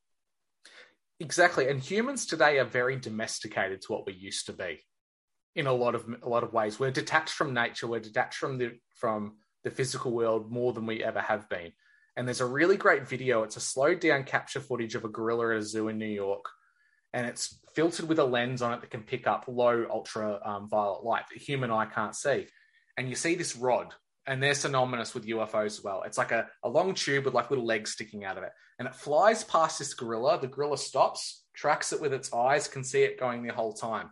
Gorillas are capable of seeing these things. We know cats and dogs can sense these things. Right. Humans, for the most part, cannot see them. And when we can, generally it's children that see them more than anything else because they haven't been domesticated yet. Right. It's always kids. And then they tell their parents, kids. and their parents are like, You're fucking crazy. but there is a piece of us that can tap into that. Which is why I don't always say everything is demonic. I'm not that kind of a person. I just know there is other aspects of this that exist. It can't just be there's no ghosts, there's no this, that. The Bible itself is actually a very supernatural text, but it's kind of teaching you how to be a warrior against those other things. And we have to think that if there are other realms or other dimensions, there could be good dimensions. There could be genuine, meaningful angels that work for or are a part of God's creation there to help us in other realms. Archangel. So it's not just yeah, it's not to say that every single realm is going to have dark entities there. There could be Mhm. good ones. Just like that's the the cue for there could be great aliens out there in different places for us to see. Where in reality, it's in our same realm and a different frequency. Yeah, because there are prayers where you can call on the four angels, you can call on Michael and Gabriel and Raphael and Uriel, and they're kind of like God's main guys. And if there are fallen angels, there are still heavenly angels. Yeah, exactly. It's- It, if, the evil exists, the light has to exist also. There can't be darkness without light. Now, I'm going to freak you out. I'm with our freak you out. physical eyes, though, Yeah, I'm going to freak you out for a moment though. You know how we're talking about kids seeing things? And when we first started talking, for the listeners, we were talking about our own experiences, but we never got into it. We wanted to save it for the show. I'm going to send you now via my phone to you pictures of an entity that I saw when I was a kid. Oh I've just no, you are not. so here's the background for this one, Julia. When I was a kid, my father had an XY Falcon that was going to be his project car. He was going to restore it and have it all geared up, ready for a weekend, like traveling car. As soon as we got it and put it at the back of our property, I was fearful of it. I always said the man with the big head is watching me, and I was scared shitless as a kid. I was four years old, would cry, kick, and scream every time they tried to drag me near it. My mum, my mum sat me down and said, "You know what's wrong? It's, it's nothing there." And she, I would cry, and I'd be adamant that the old man was watching me. So she said, "Sit down and draw this for me." So I sat down and I drew, without a word of a lie, what you would consider a grey alien. And What? the picture that I've just sent Julia, which we'll have to put up somewhere for the listeners to see, is a picture of the car. We found a photo years later, years later, for my 18th birthday. We're going through old family photos, and we found a photograph with what looks like a ghostly figure sitting in the front seat of this car that looks like an apparition of a grey alien. I'm I'm airdropping it to myself. Hang on. I have to show the listeners this is so crazy. OMG. Okay, hang And- on. and I've heard about your stories as well. This wasn't the only and last time that I've had interactions with something that I can't explain in my life. It later became um, shadow people in my early 20s, and then an orb when I was in my late 20s and had an hour of missing time. So there it is. That's the, the Ford Falcon. You can see there's a bit of an apparition in the first photo. I'll show it without the circle first. without the circle first. Yep. So you can kind of see it. That's the zoomed in. You can see that almost um, almond shaped eye going on there and one on the other side. Some people have said that it looks like an owl, but often owls are associated with grey aliens in, in encounters as well. But the interesting thing being about this is I was the only one could see it in my family and I was four years old. Wow. That looks like a lizard person for real. Look at that. Now, now, if we think about the Nephilim or the fallen ones being spiritual entities that don't have a physical body, I'd put put this down to what this is what that is. And if they do encounter us in the physical realm, they have to be using a vessel, which might be a genetically engineered grey alien. Yes, I agree. Now, this gave me chills looking at this. Your mom was convinced, right, after this photo? Yeah, after the, the whole family was like, my mum kind of had an idea. I saw something when I drew it because I was a four year old. Like, where would I have seen an alien before? Drew a grey alien. And then we found this photo years later, and the whole family was like, "Holy shit!" oh my god. so, does your mom believe in aliens? She Or- does, yeah, a big time alien believer. Um, we've had conversations now that I'm I'm pivoting towards something else, and she's not on board. But there we go. That was it. You have to break it down for her. I've And- tried. I've tried. It's Really? like a lot of I like a lot of other things. What I'm trying to do is I'm trying to sow seeds, little bits of what it's. I can't do everything at once because it overwhelms. I'm trying to drop little bits here and there, and then waiting for her to come back and ask questions. I don't think these are the types of topics you can just unload on people and tell them this is it. It's just No, too big. That's why I broke the series I did up into four episodes and gave people a break in between them so they could kind of digest the first one before they went on to the next part because I in total that's like 4 or so hours of information. How do you tell somebody that in a 20 minute conversation? You can't, and it's heavy information too. 20 minutes of heavy information is Inundating Too much to- makes yes. you not want to listen. Yeah, and that's when the defense mechanisms come up. You put a wall, you try to push back against it because it changes your whole understanding of what life and reality is. Yeah, and my paranormal experiences, I if you heard it, did you hear it on my show? Um, I heard it through Deborah Gets Red Pilled, and yeah. I've heard you speaking about it on a couple of other shows before as well. hmm But have you had shadow entity experiences before? No, that's the crazy thing. It was always in my grandma's house, like a vision of one of my loved ones. Oh, so It that was could be still deceptions. alive. Oh, that's see if they're still alive. That tells me it's not quite good. You know?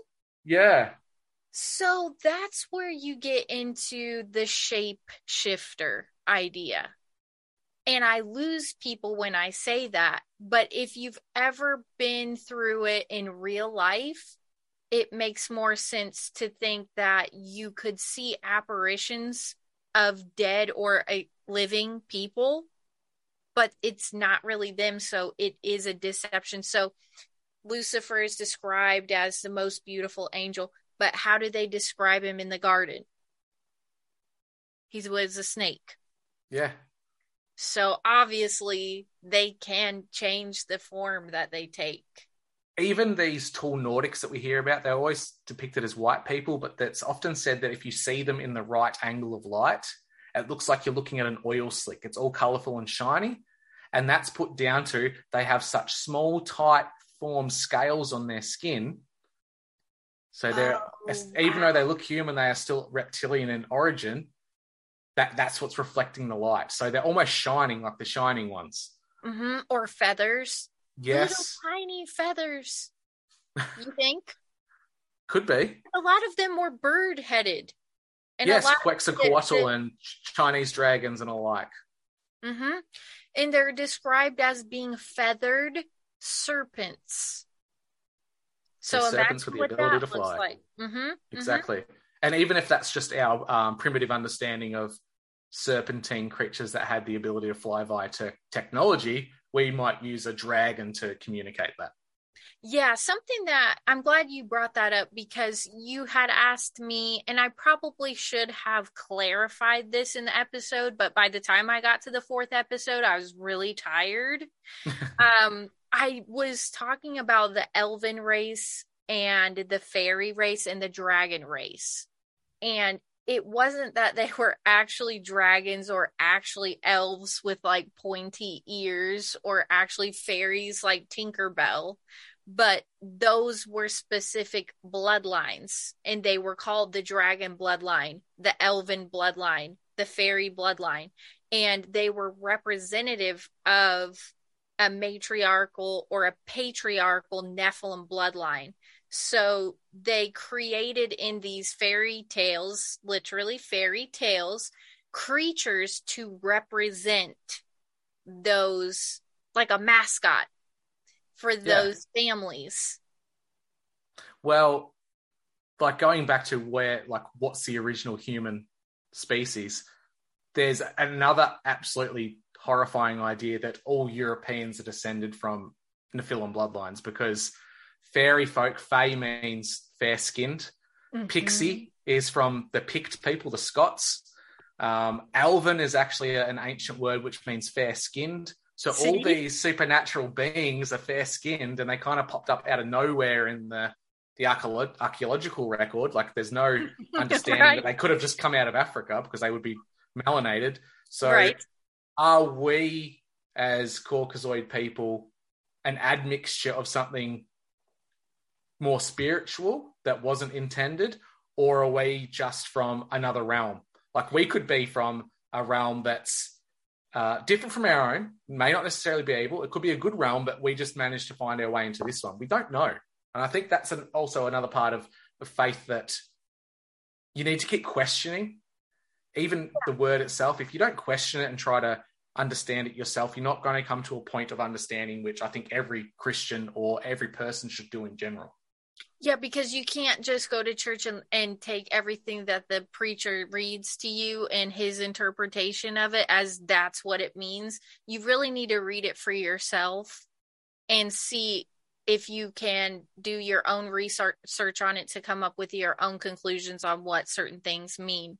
Because a lot of times, just like when I said elves or fairies or dragons, it could just be representative of a bloodline or it could be literal. Some of the stuff in the Bible is probably literal, but we've made it like fairy tale stuff, like the flood.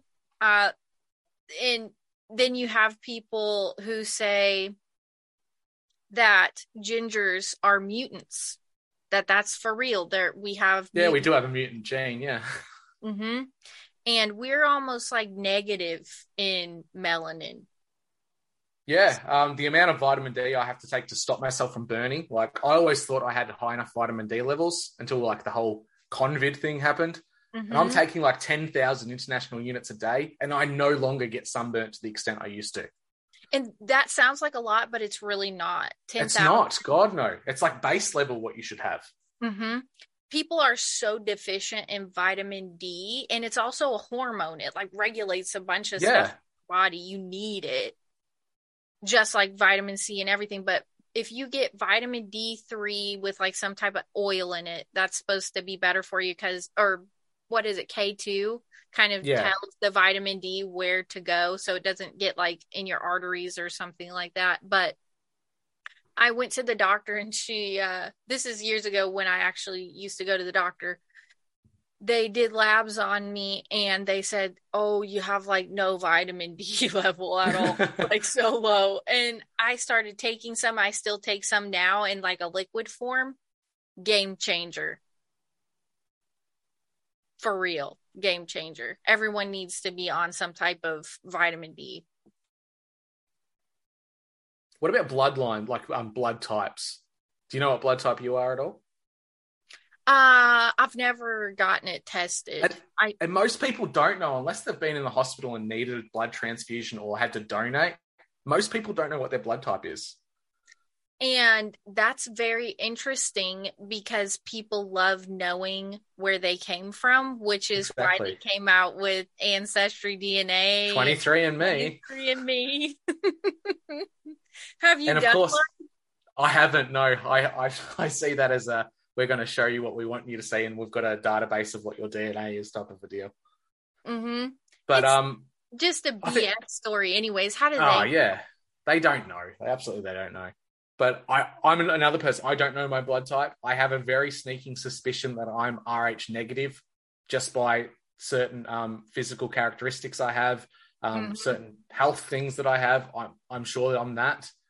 Need to get it tested to find out, but so Rh negative does have weird things wrong with them. And the episode that I did covering it, a lot of people will say that the Rh negative have kind of more sens- sensitive to psychic abilities and sensitive to picking up on things, which could be used, like you said, with your intent, you know, but you seeing that thing in the car when you were a kid kind of tells me that maybe you were more tapped into that. And, and it's not just that, it happened throughout my life. I've had two other incidents, or three really. Um, one again was a little kid. My dad was getting firewood up the bush and he was cutting down a tree with his mate splitting wood. And I went for a wander down a track. And either side of the bush, I could hear giggling, like little type of like little creatures giggling and laughing at me and scurrying around in the bushes. That scared the shit out of me. I ran, never thought much of it. Um, fast forward until my wow. early 20s, I was having sleep paralysis every night, um, seeing that figure in the corner of the room. To one point, I could physically see out of one side of my eye, and I was paralyzed, two shadow figures talking to each other, discussing how they were going to move me out of the room saying You're they're going to slide their hands under me, and I felt hands go under me, and I, all I could feel in myself was I've got to do something. I've got to hit them. I've got to try and fight back. And, and at that point, they I couldn't do it because I was paralyzed. And that point, when I was thinking to myself, I've got to hit them. I've got to hit them. They stopped, looked at each other, and were like, "Oh shit, he's he's conscious, and they disappeared. Oh my god. After that, after that event, never had sleep paralysis again. Really? Yep, just stopped after. That sounds like, an like an 20s. almost abduction story. Almost. And then fast forward again till I was 27, so quite a few years back now, six or seven years ago, I was driving down a highway along here in the country and had an orb experience, big light set come up behind me. And my listeners have heard this a million times, so I'm sorry. Essentially, this big bright light came up behind me. I thought was a four wheel drive with driving lights. Turns out being a bright orb, came past my car. My car shut down, stopped moving, had a blinding headache. It disappeared. I drove home, and when I got home, I realized I'd been missing an hour in time. No. Had a migraine for like the next three days, too. Do you have implants? I hope not. Oh my gosh. That sounds like another story I've heard one time where a guy was just driving down the road, saw a big bright flash of light, thought it lasted 10 seconds, got to where he was going, and he was like an hour late for whatever appointment it was that he was trying to make it to. So, wow. I still the- I still don't believe in aliens though. No, and the thing that I find really interesting is that in this part of the world, the indigenous people have a thing called Min Min lights, which is essentially the same thing a bright orb that takes people away from the camp, and they can return a few hours later, days later, years later, and they don't realize they've been gone. And it's very close to one of our Air Force bases as well. Oh, telltale sign. So, absolutely right. Wow. Were you sick like in, in like did you feel fluish? No, just a migraine. Like, and I don't ever get migraines. It was the weirdest sensation. Nothing since then recently? No, no, nothing. Wow. I sure the shit wouldn't want sleep paralysis though. No, it's not fun. Because not fun. you hear them like coming and like laying on you and stuff when you can't move. The shadow Yeah. figures. Yep. Whoa. prior to them talking to each other when there was two, it was always in the room watching me. And that's the, the impression and the feeling that I felt. And you didn't ask to sleep in the bed with your parents after that? I would have been like, I'm never going in my room again. No, that was in my 20s. Oh wow. I so forgot I- said that like so- 27 or something you said. Yeah, I was early 20s. And then the um the orbit and the missing time happened when I was 27. So it was progressively getting more and more into the physical. It was seeing it when I was little, hearing it when I was a little bit older, um, physically having it in the room, and then actually missing time. So when you've had stuff like that happen to you, you end up um, being the host of a conspiracy theory podcast because it's so easy to believe that this kind of stuff is going on. Yeah, and but like I said, it's completely pivoted to what I thought it was. Yeah, but you still knew it was something more than meets the eye. Yeah, it- yes, it was more than what reality is is presenting to us. That was always a given. But what I'd experienced, I couldn't explain. Mhm. Um, I could have theories about it, but I'd never be able to understand it. Do you and have now kids? I think I'm. I don't have kids yet. No. okay. I was gonna say watch them be little psychics or something. yeah, that's right. And ironically, my wife says that she has sight. Like she's um, she's got Irish blood, like Irish gypsy blood in her. So as a child, she said she could see things. From time to time, she said she can see things. and you Like two in- ended up around? getting together. Your kids are Yeah. gonna come out like all crazy. Yeah, and gingered Really up. great. Who knows? oh my god that's hilarious but i think that it is something with the blood types i think even the fact that they're willing to say gingers have mutant dna says something and are you familiar with the story of travis walton Uh, that's the fire in the sky yes situation. Yeah. Yep. so he saw the biological grays first but they didn't really interact with him like that Yeah, and And- they admit they admit the other alien that's in the room as well, the controlling one that doesn't make its way into the film or into a lot of the interviews you see from him. right but he said it was in there. Hmm and after he like wrestles free from what they were trying to put some kind of contraption on his chest and he kind of breaks loose and he goes running down the hallway. And who does he fucking see? He sees someone that looks like us but their eyes were different they were pale skin, white blonde hair, and big blue eyes, but the eyes weren't blue like earth blue. They were freaky blue. And then he's led into like a hangar type area, and then these girls who also have blonde hair, blue eyes, put a gas mask on him. The next thing he knows, he's waking up naked on the side of the road or whatever. Still sounds like fallen angels to me. Yeah, and it alludes to that whole idea of a great deception being the grey aliens, the ugly ones invade, and they use technology that they've got from these entities to wipe out cities, to kill heaps of humans, to Mhm. get us to the point where we're all worked up, united together, and then our savior arrives that ends up being this angelic alien species here to help us. Mhm. They're setting us up for complete control.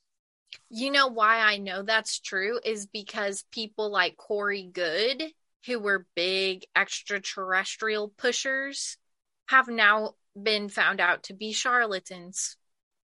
Yes, old Corey with his avian people hmm and living on Mars for fighting wars and stuff like that.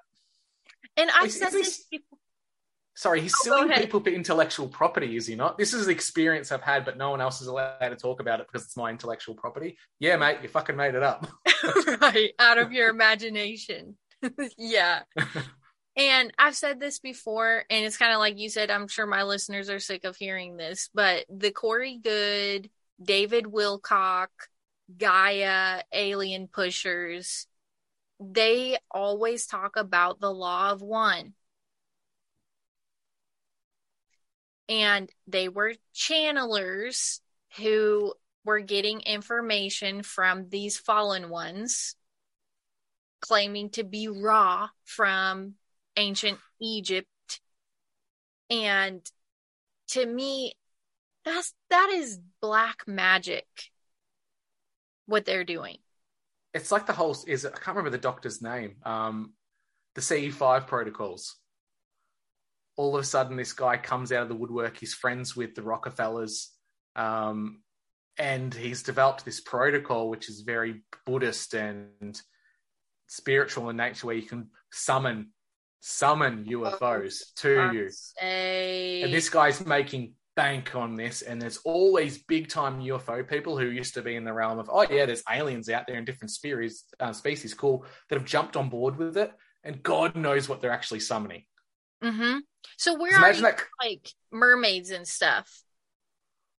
I don't know. I think anything that's potentially on Earth could either be a creation of God or it's a manipulated entity. Like if we think of times prior to the flood, the antediluvian races of man, you could have things like Sasquatch, Yeti, Dogman. A lot of these ancient cultures have human animal hybrids depicted. Um, dragons, chimeras, all these things could have been the play toys of these Nephilim or these fallen ones, taking a little bit of column A, a little bit of column B, making their own creatures and letting hmm. them out amongst the world. I'm even at the point where the so-called dinosaur bones, like the ones that are real, that aren't made up ones that are ground down chicken bones in China, those could be leftovers from giants and dragons and Yes, other large other large creatures. They have to explain why they have gigantic vertebrae sticking out of the ground. And they don't want to Even- tell you it was a giant. No, even Australia prior to the last 5,000 years had megafauna. We had like three meter tall kangaroos with short faces that would eat people, and we had rhinoceros sized wombats and marsupial lions, all these giant creatures that somehow died from climate change, air quotes.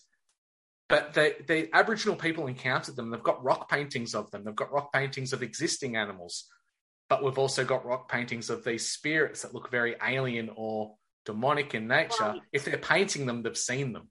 You don't just Yes. paint a, uh, a lizard. Okay, that existed because there's lizards today, but that other thing we haven't seen those, so they don't exist. Right, the That's fine. giant wombats. Yeah, If they're small ones, there was probably big ones at one time. right. Yeah, and we've got the so-called bones to prove it in a lot of circumstances. Yeah, look at the uh hieroglyphics of giants just kind of delicately placing the obelisks where they are, you know. even the pharaohs sitting, if you were to extrapolate them standing up, they're like two people high. Mhm. So you can see that they're like the sons of the giants, and they've been supplanted in certain cultures as their kings, like they're intermediaries between this higher spiritual power that's trying to control things. Yeah, and I don't buy that bullshit where they say that they depicted them larger than the peasants because they were a higher status, so they made them bigger on the wall and the Yeah, the common people smaller.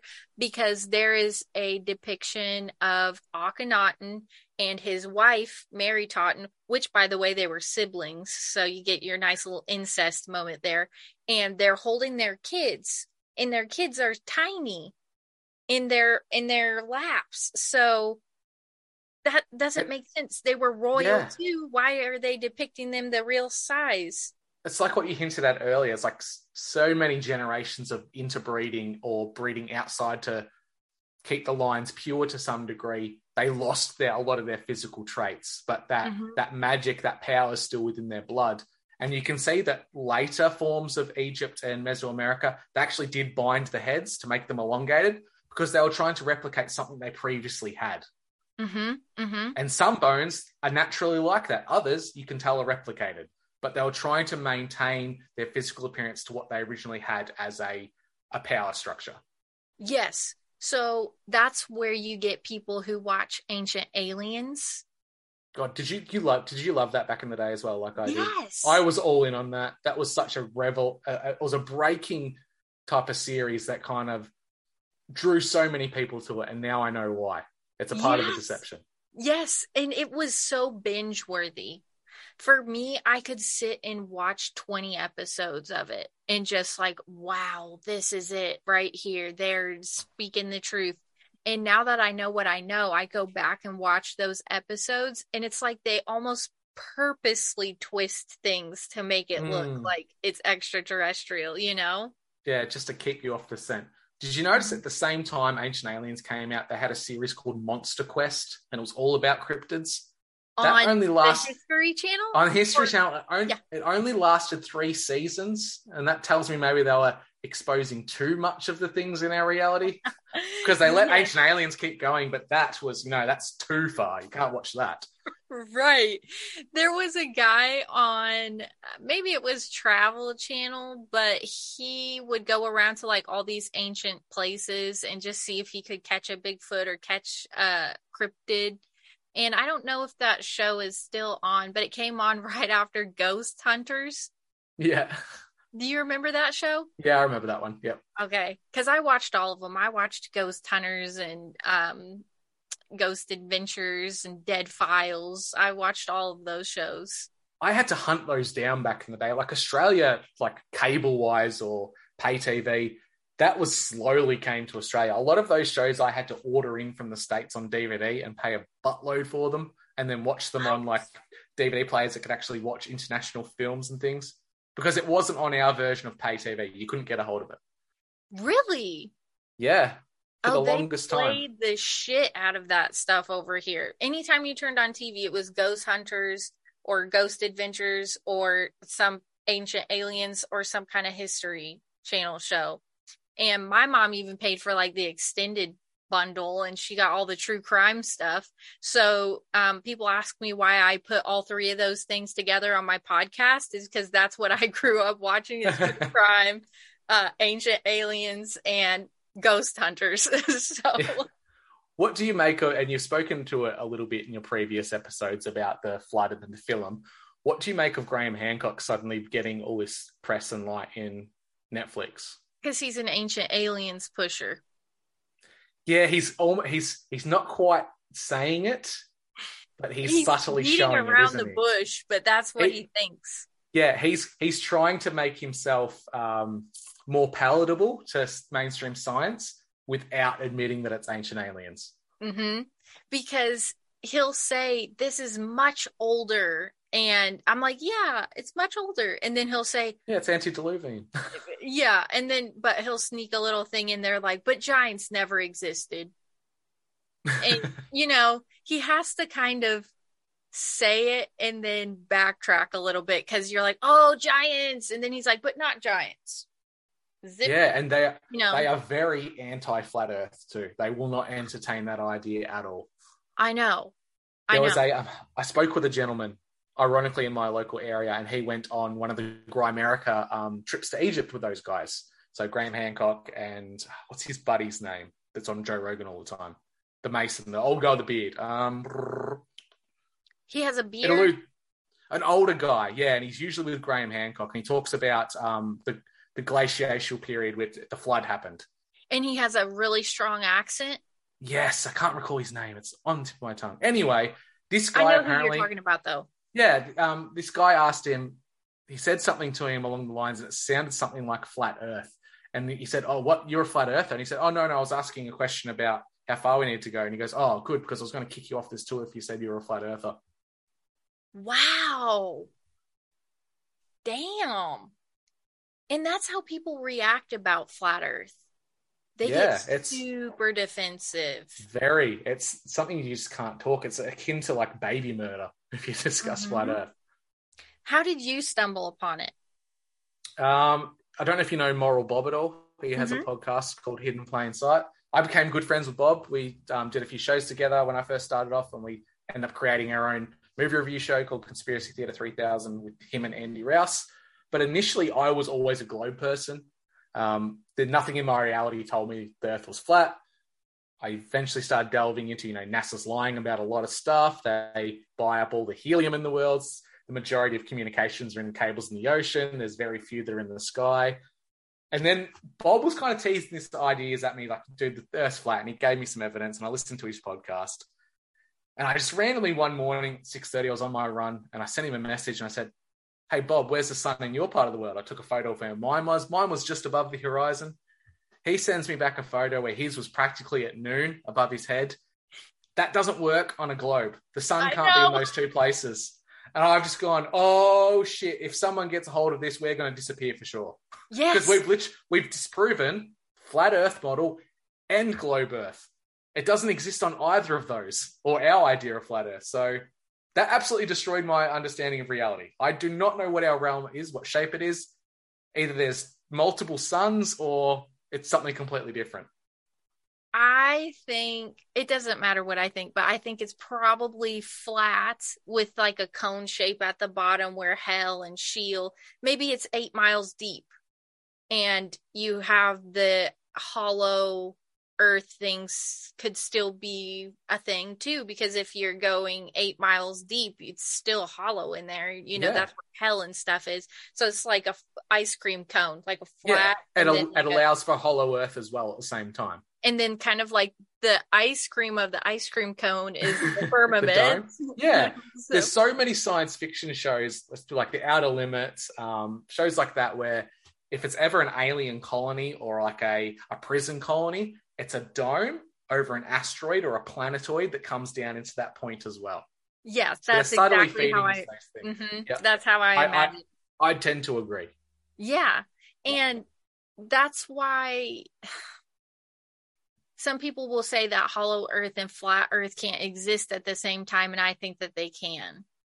i think they have to exist together because we Mhm. know that we can go down into the earth we know that there's hollow yeah. caverns Mhm. It's just the the extent of the shape that's that differs. Either it's a hollow Earth with a globe, or it's a hollow Earth on a level plane.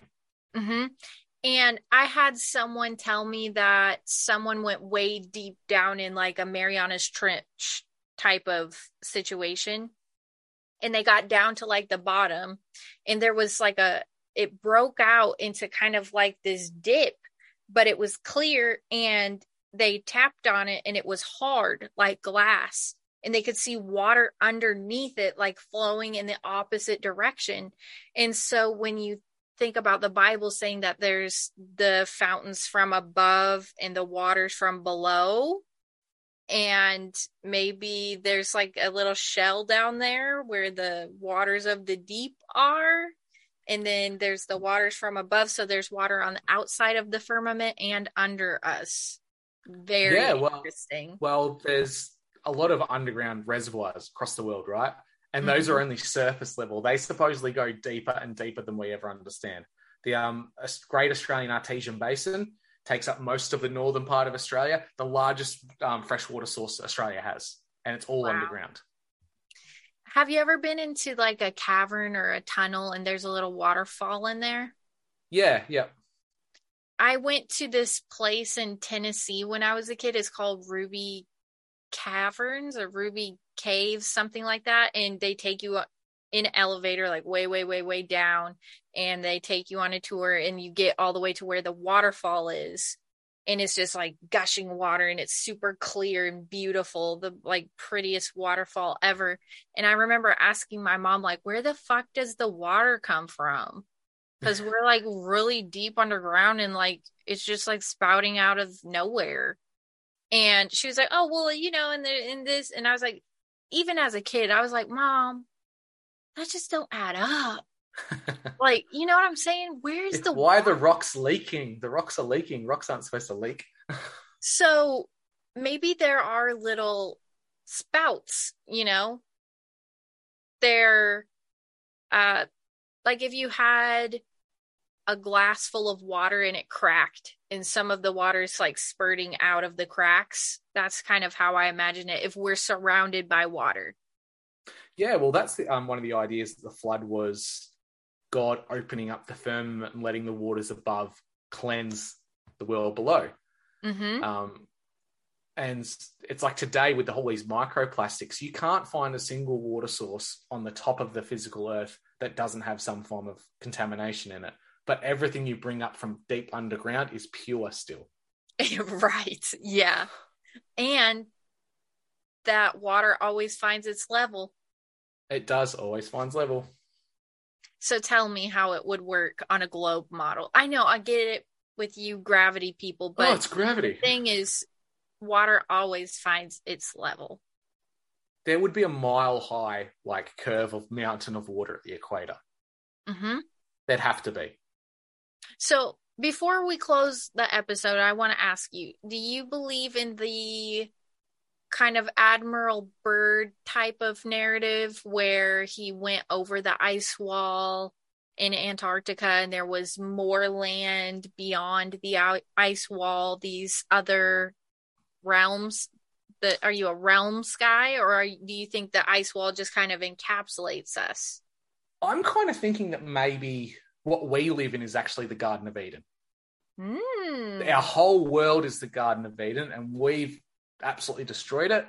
We're not being the best um, benefactors or people caring for this place, which God intended. We're supposed to be the people that take care of His creation. I think beyond the ice wall, there could be other realms inhabited by other beings.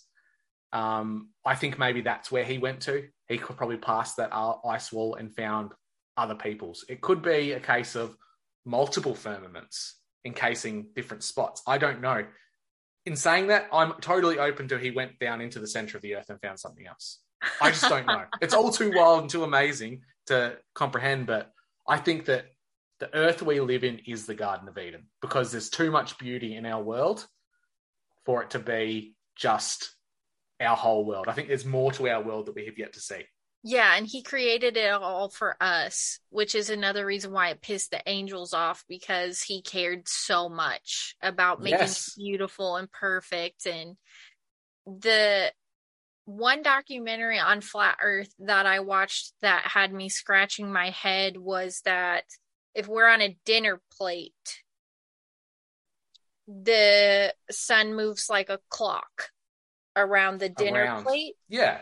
And we could just be living in a small portion of the greater larger plane and the sun Right. does a rotation and there's just mm, expansive land out there that's in the darkness right now what do you think Imagine about how- that That's a possibility. I often think of how amazing it would be if they actually let us know that there was land beyond the ice wall. And it'd be like a a land grab. It'd be like the new frontier. I think everyone would just leave their nine to fives and they'd want to go on that adventurous idea of humanity from like the 1800s. I think that was the, even though people died of dysentery and the black shit, I think a lot of people would love to go back to that simpler living for you have to live. Like every day is a challenge, but that is living. Waking Mhm. up and going to work and then having dinner and watching Netflix, that's existing. That's not living. Yeah, that's how. Uh, so I'm in Oklahoma, and we're called the Sooners for that reason.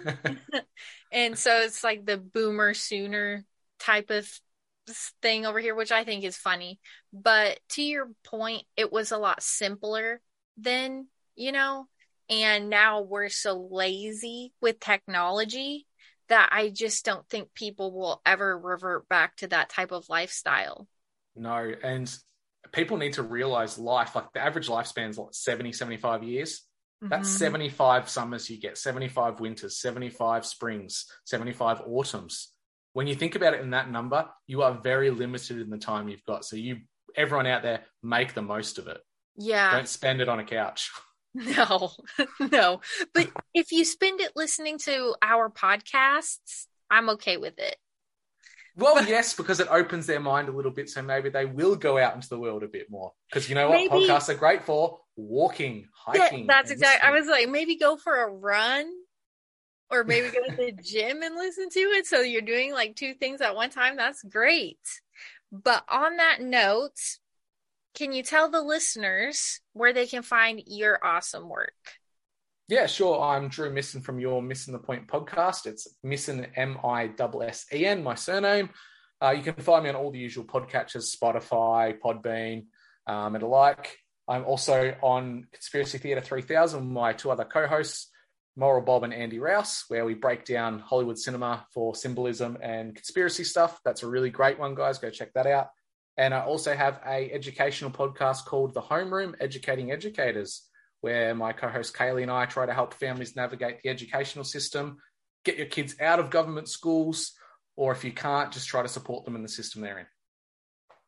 When are you going to start a YouTube channel?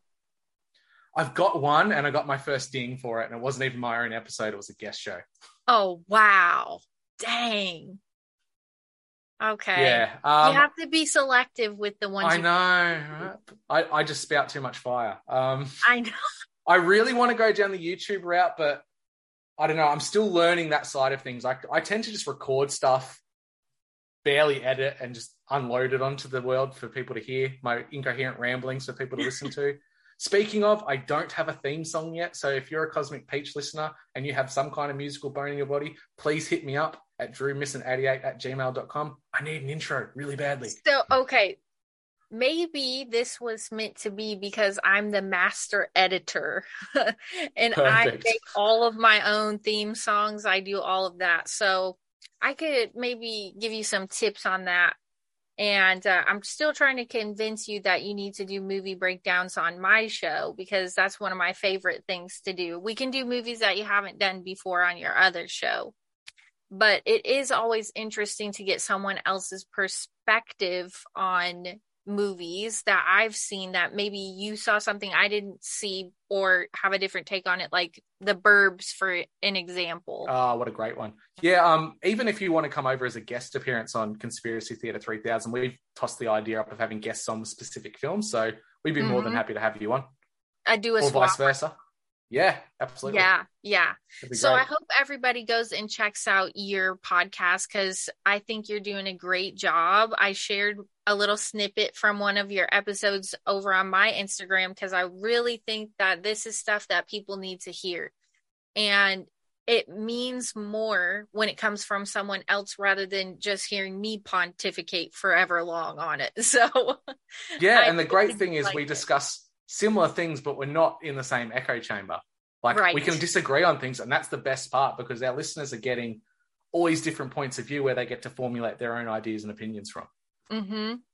And I'm going to ask you something that I haven't asked someone in a very, very, very long time. I kind of used to have it as my closing question, which is what is your favorite scary movie?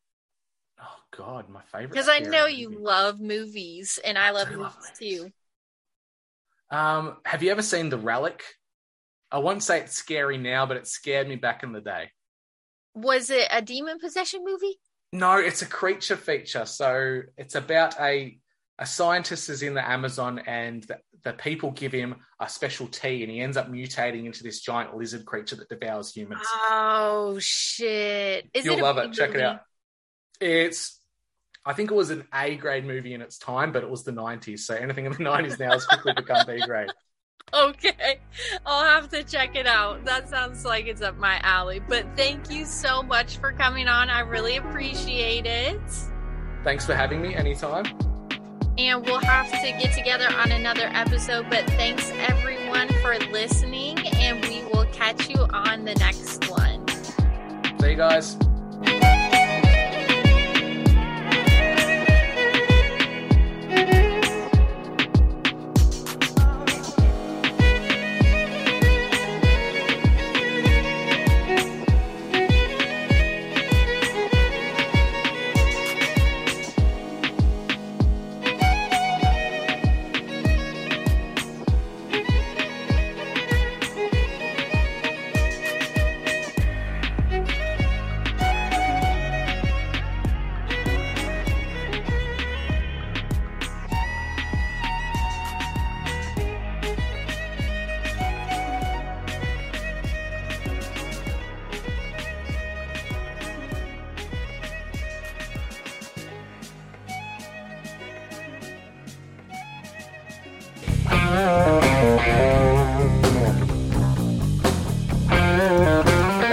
It's closing time.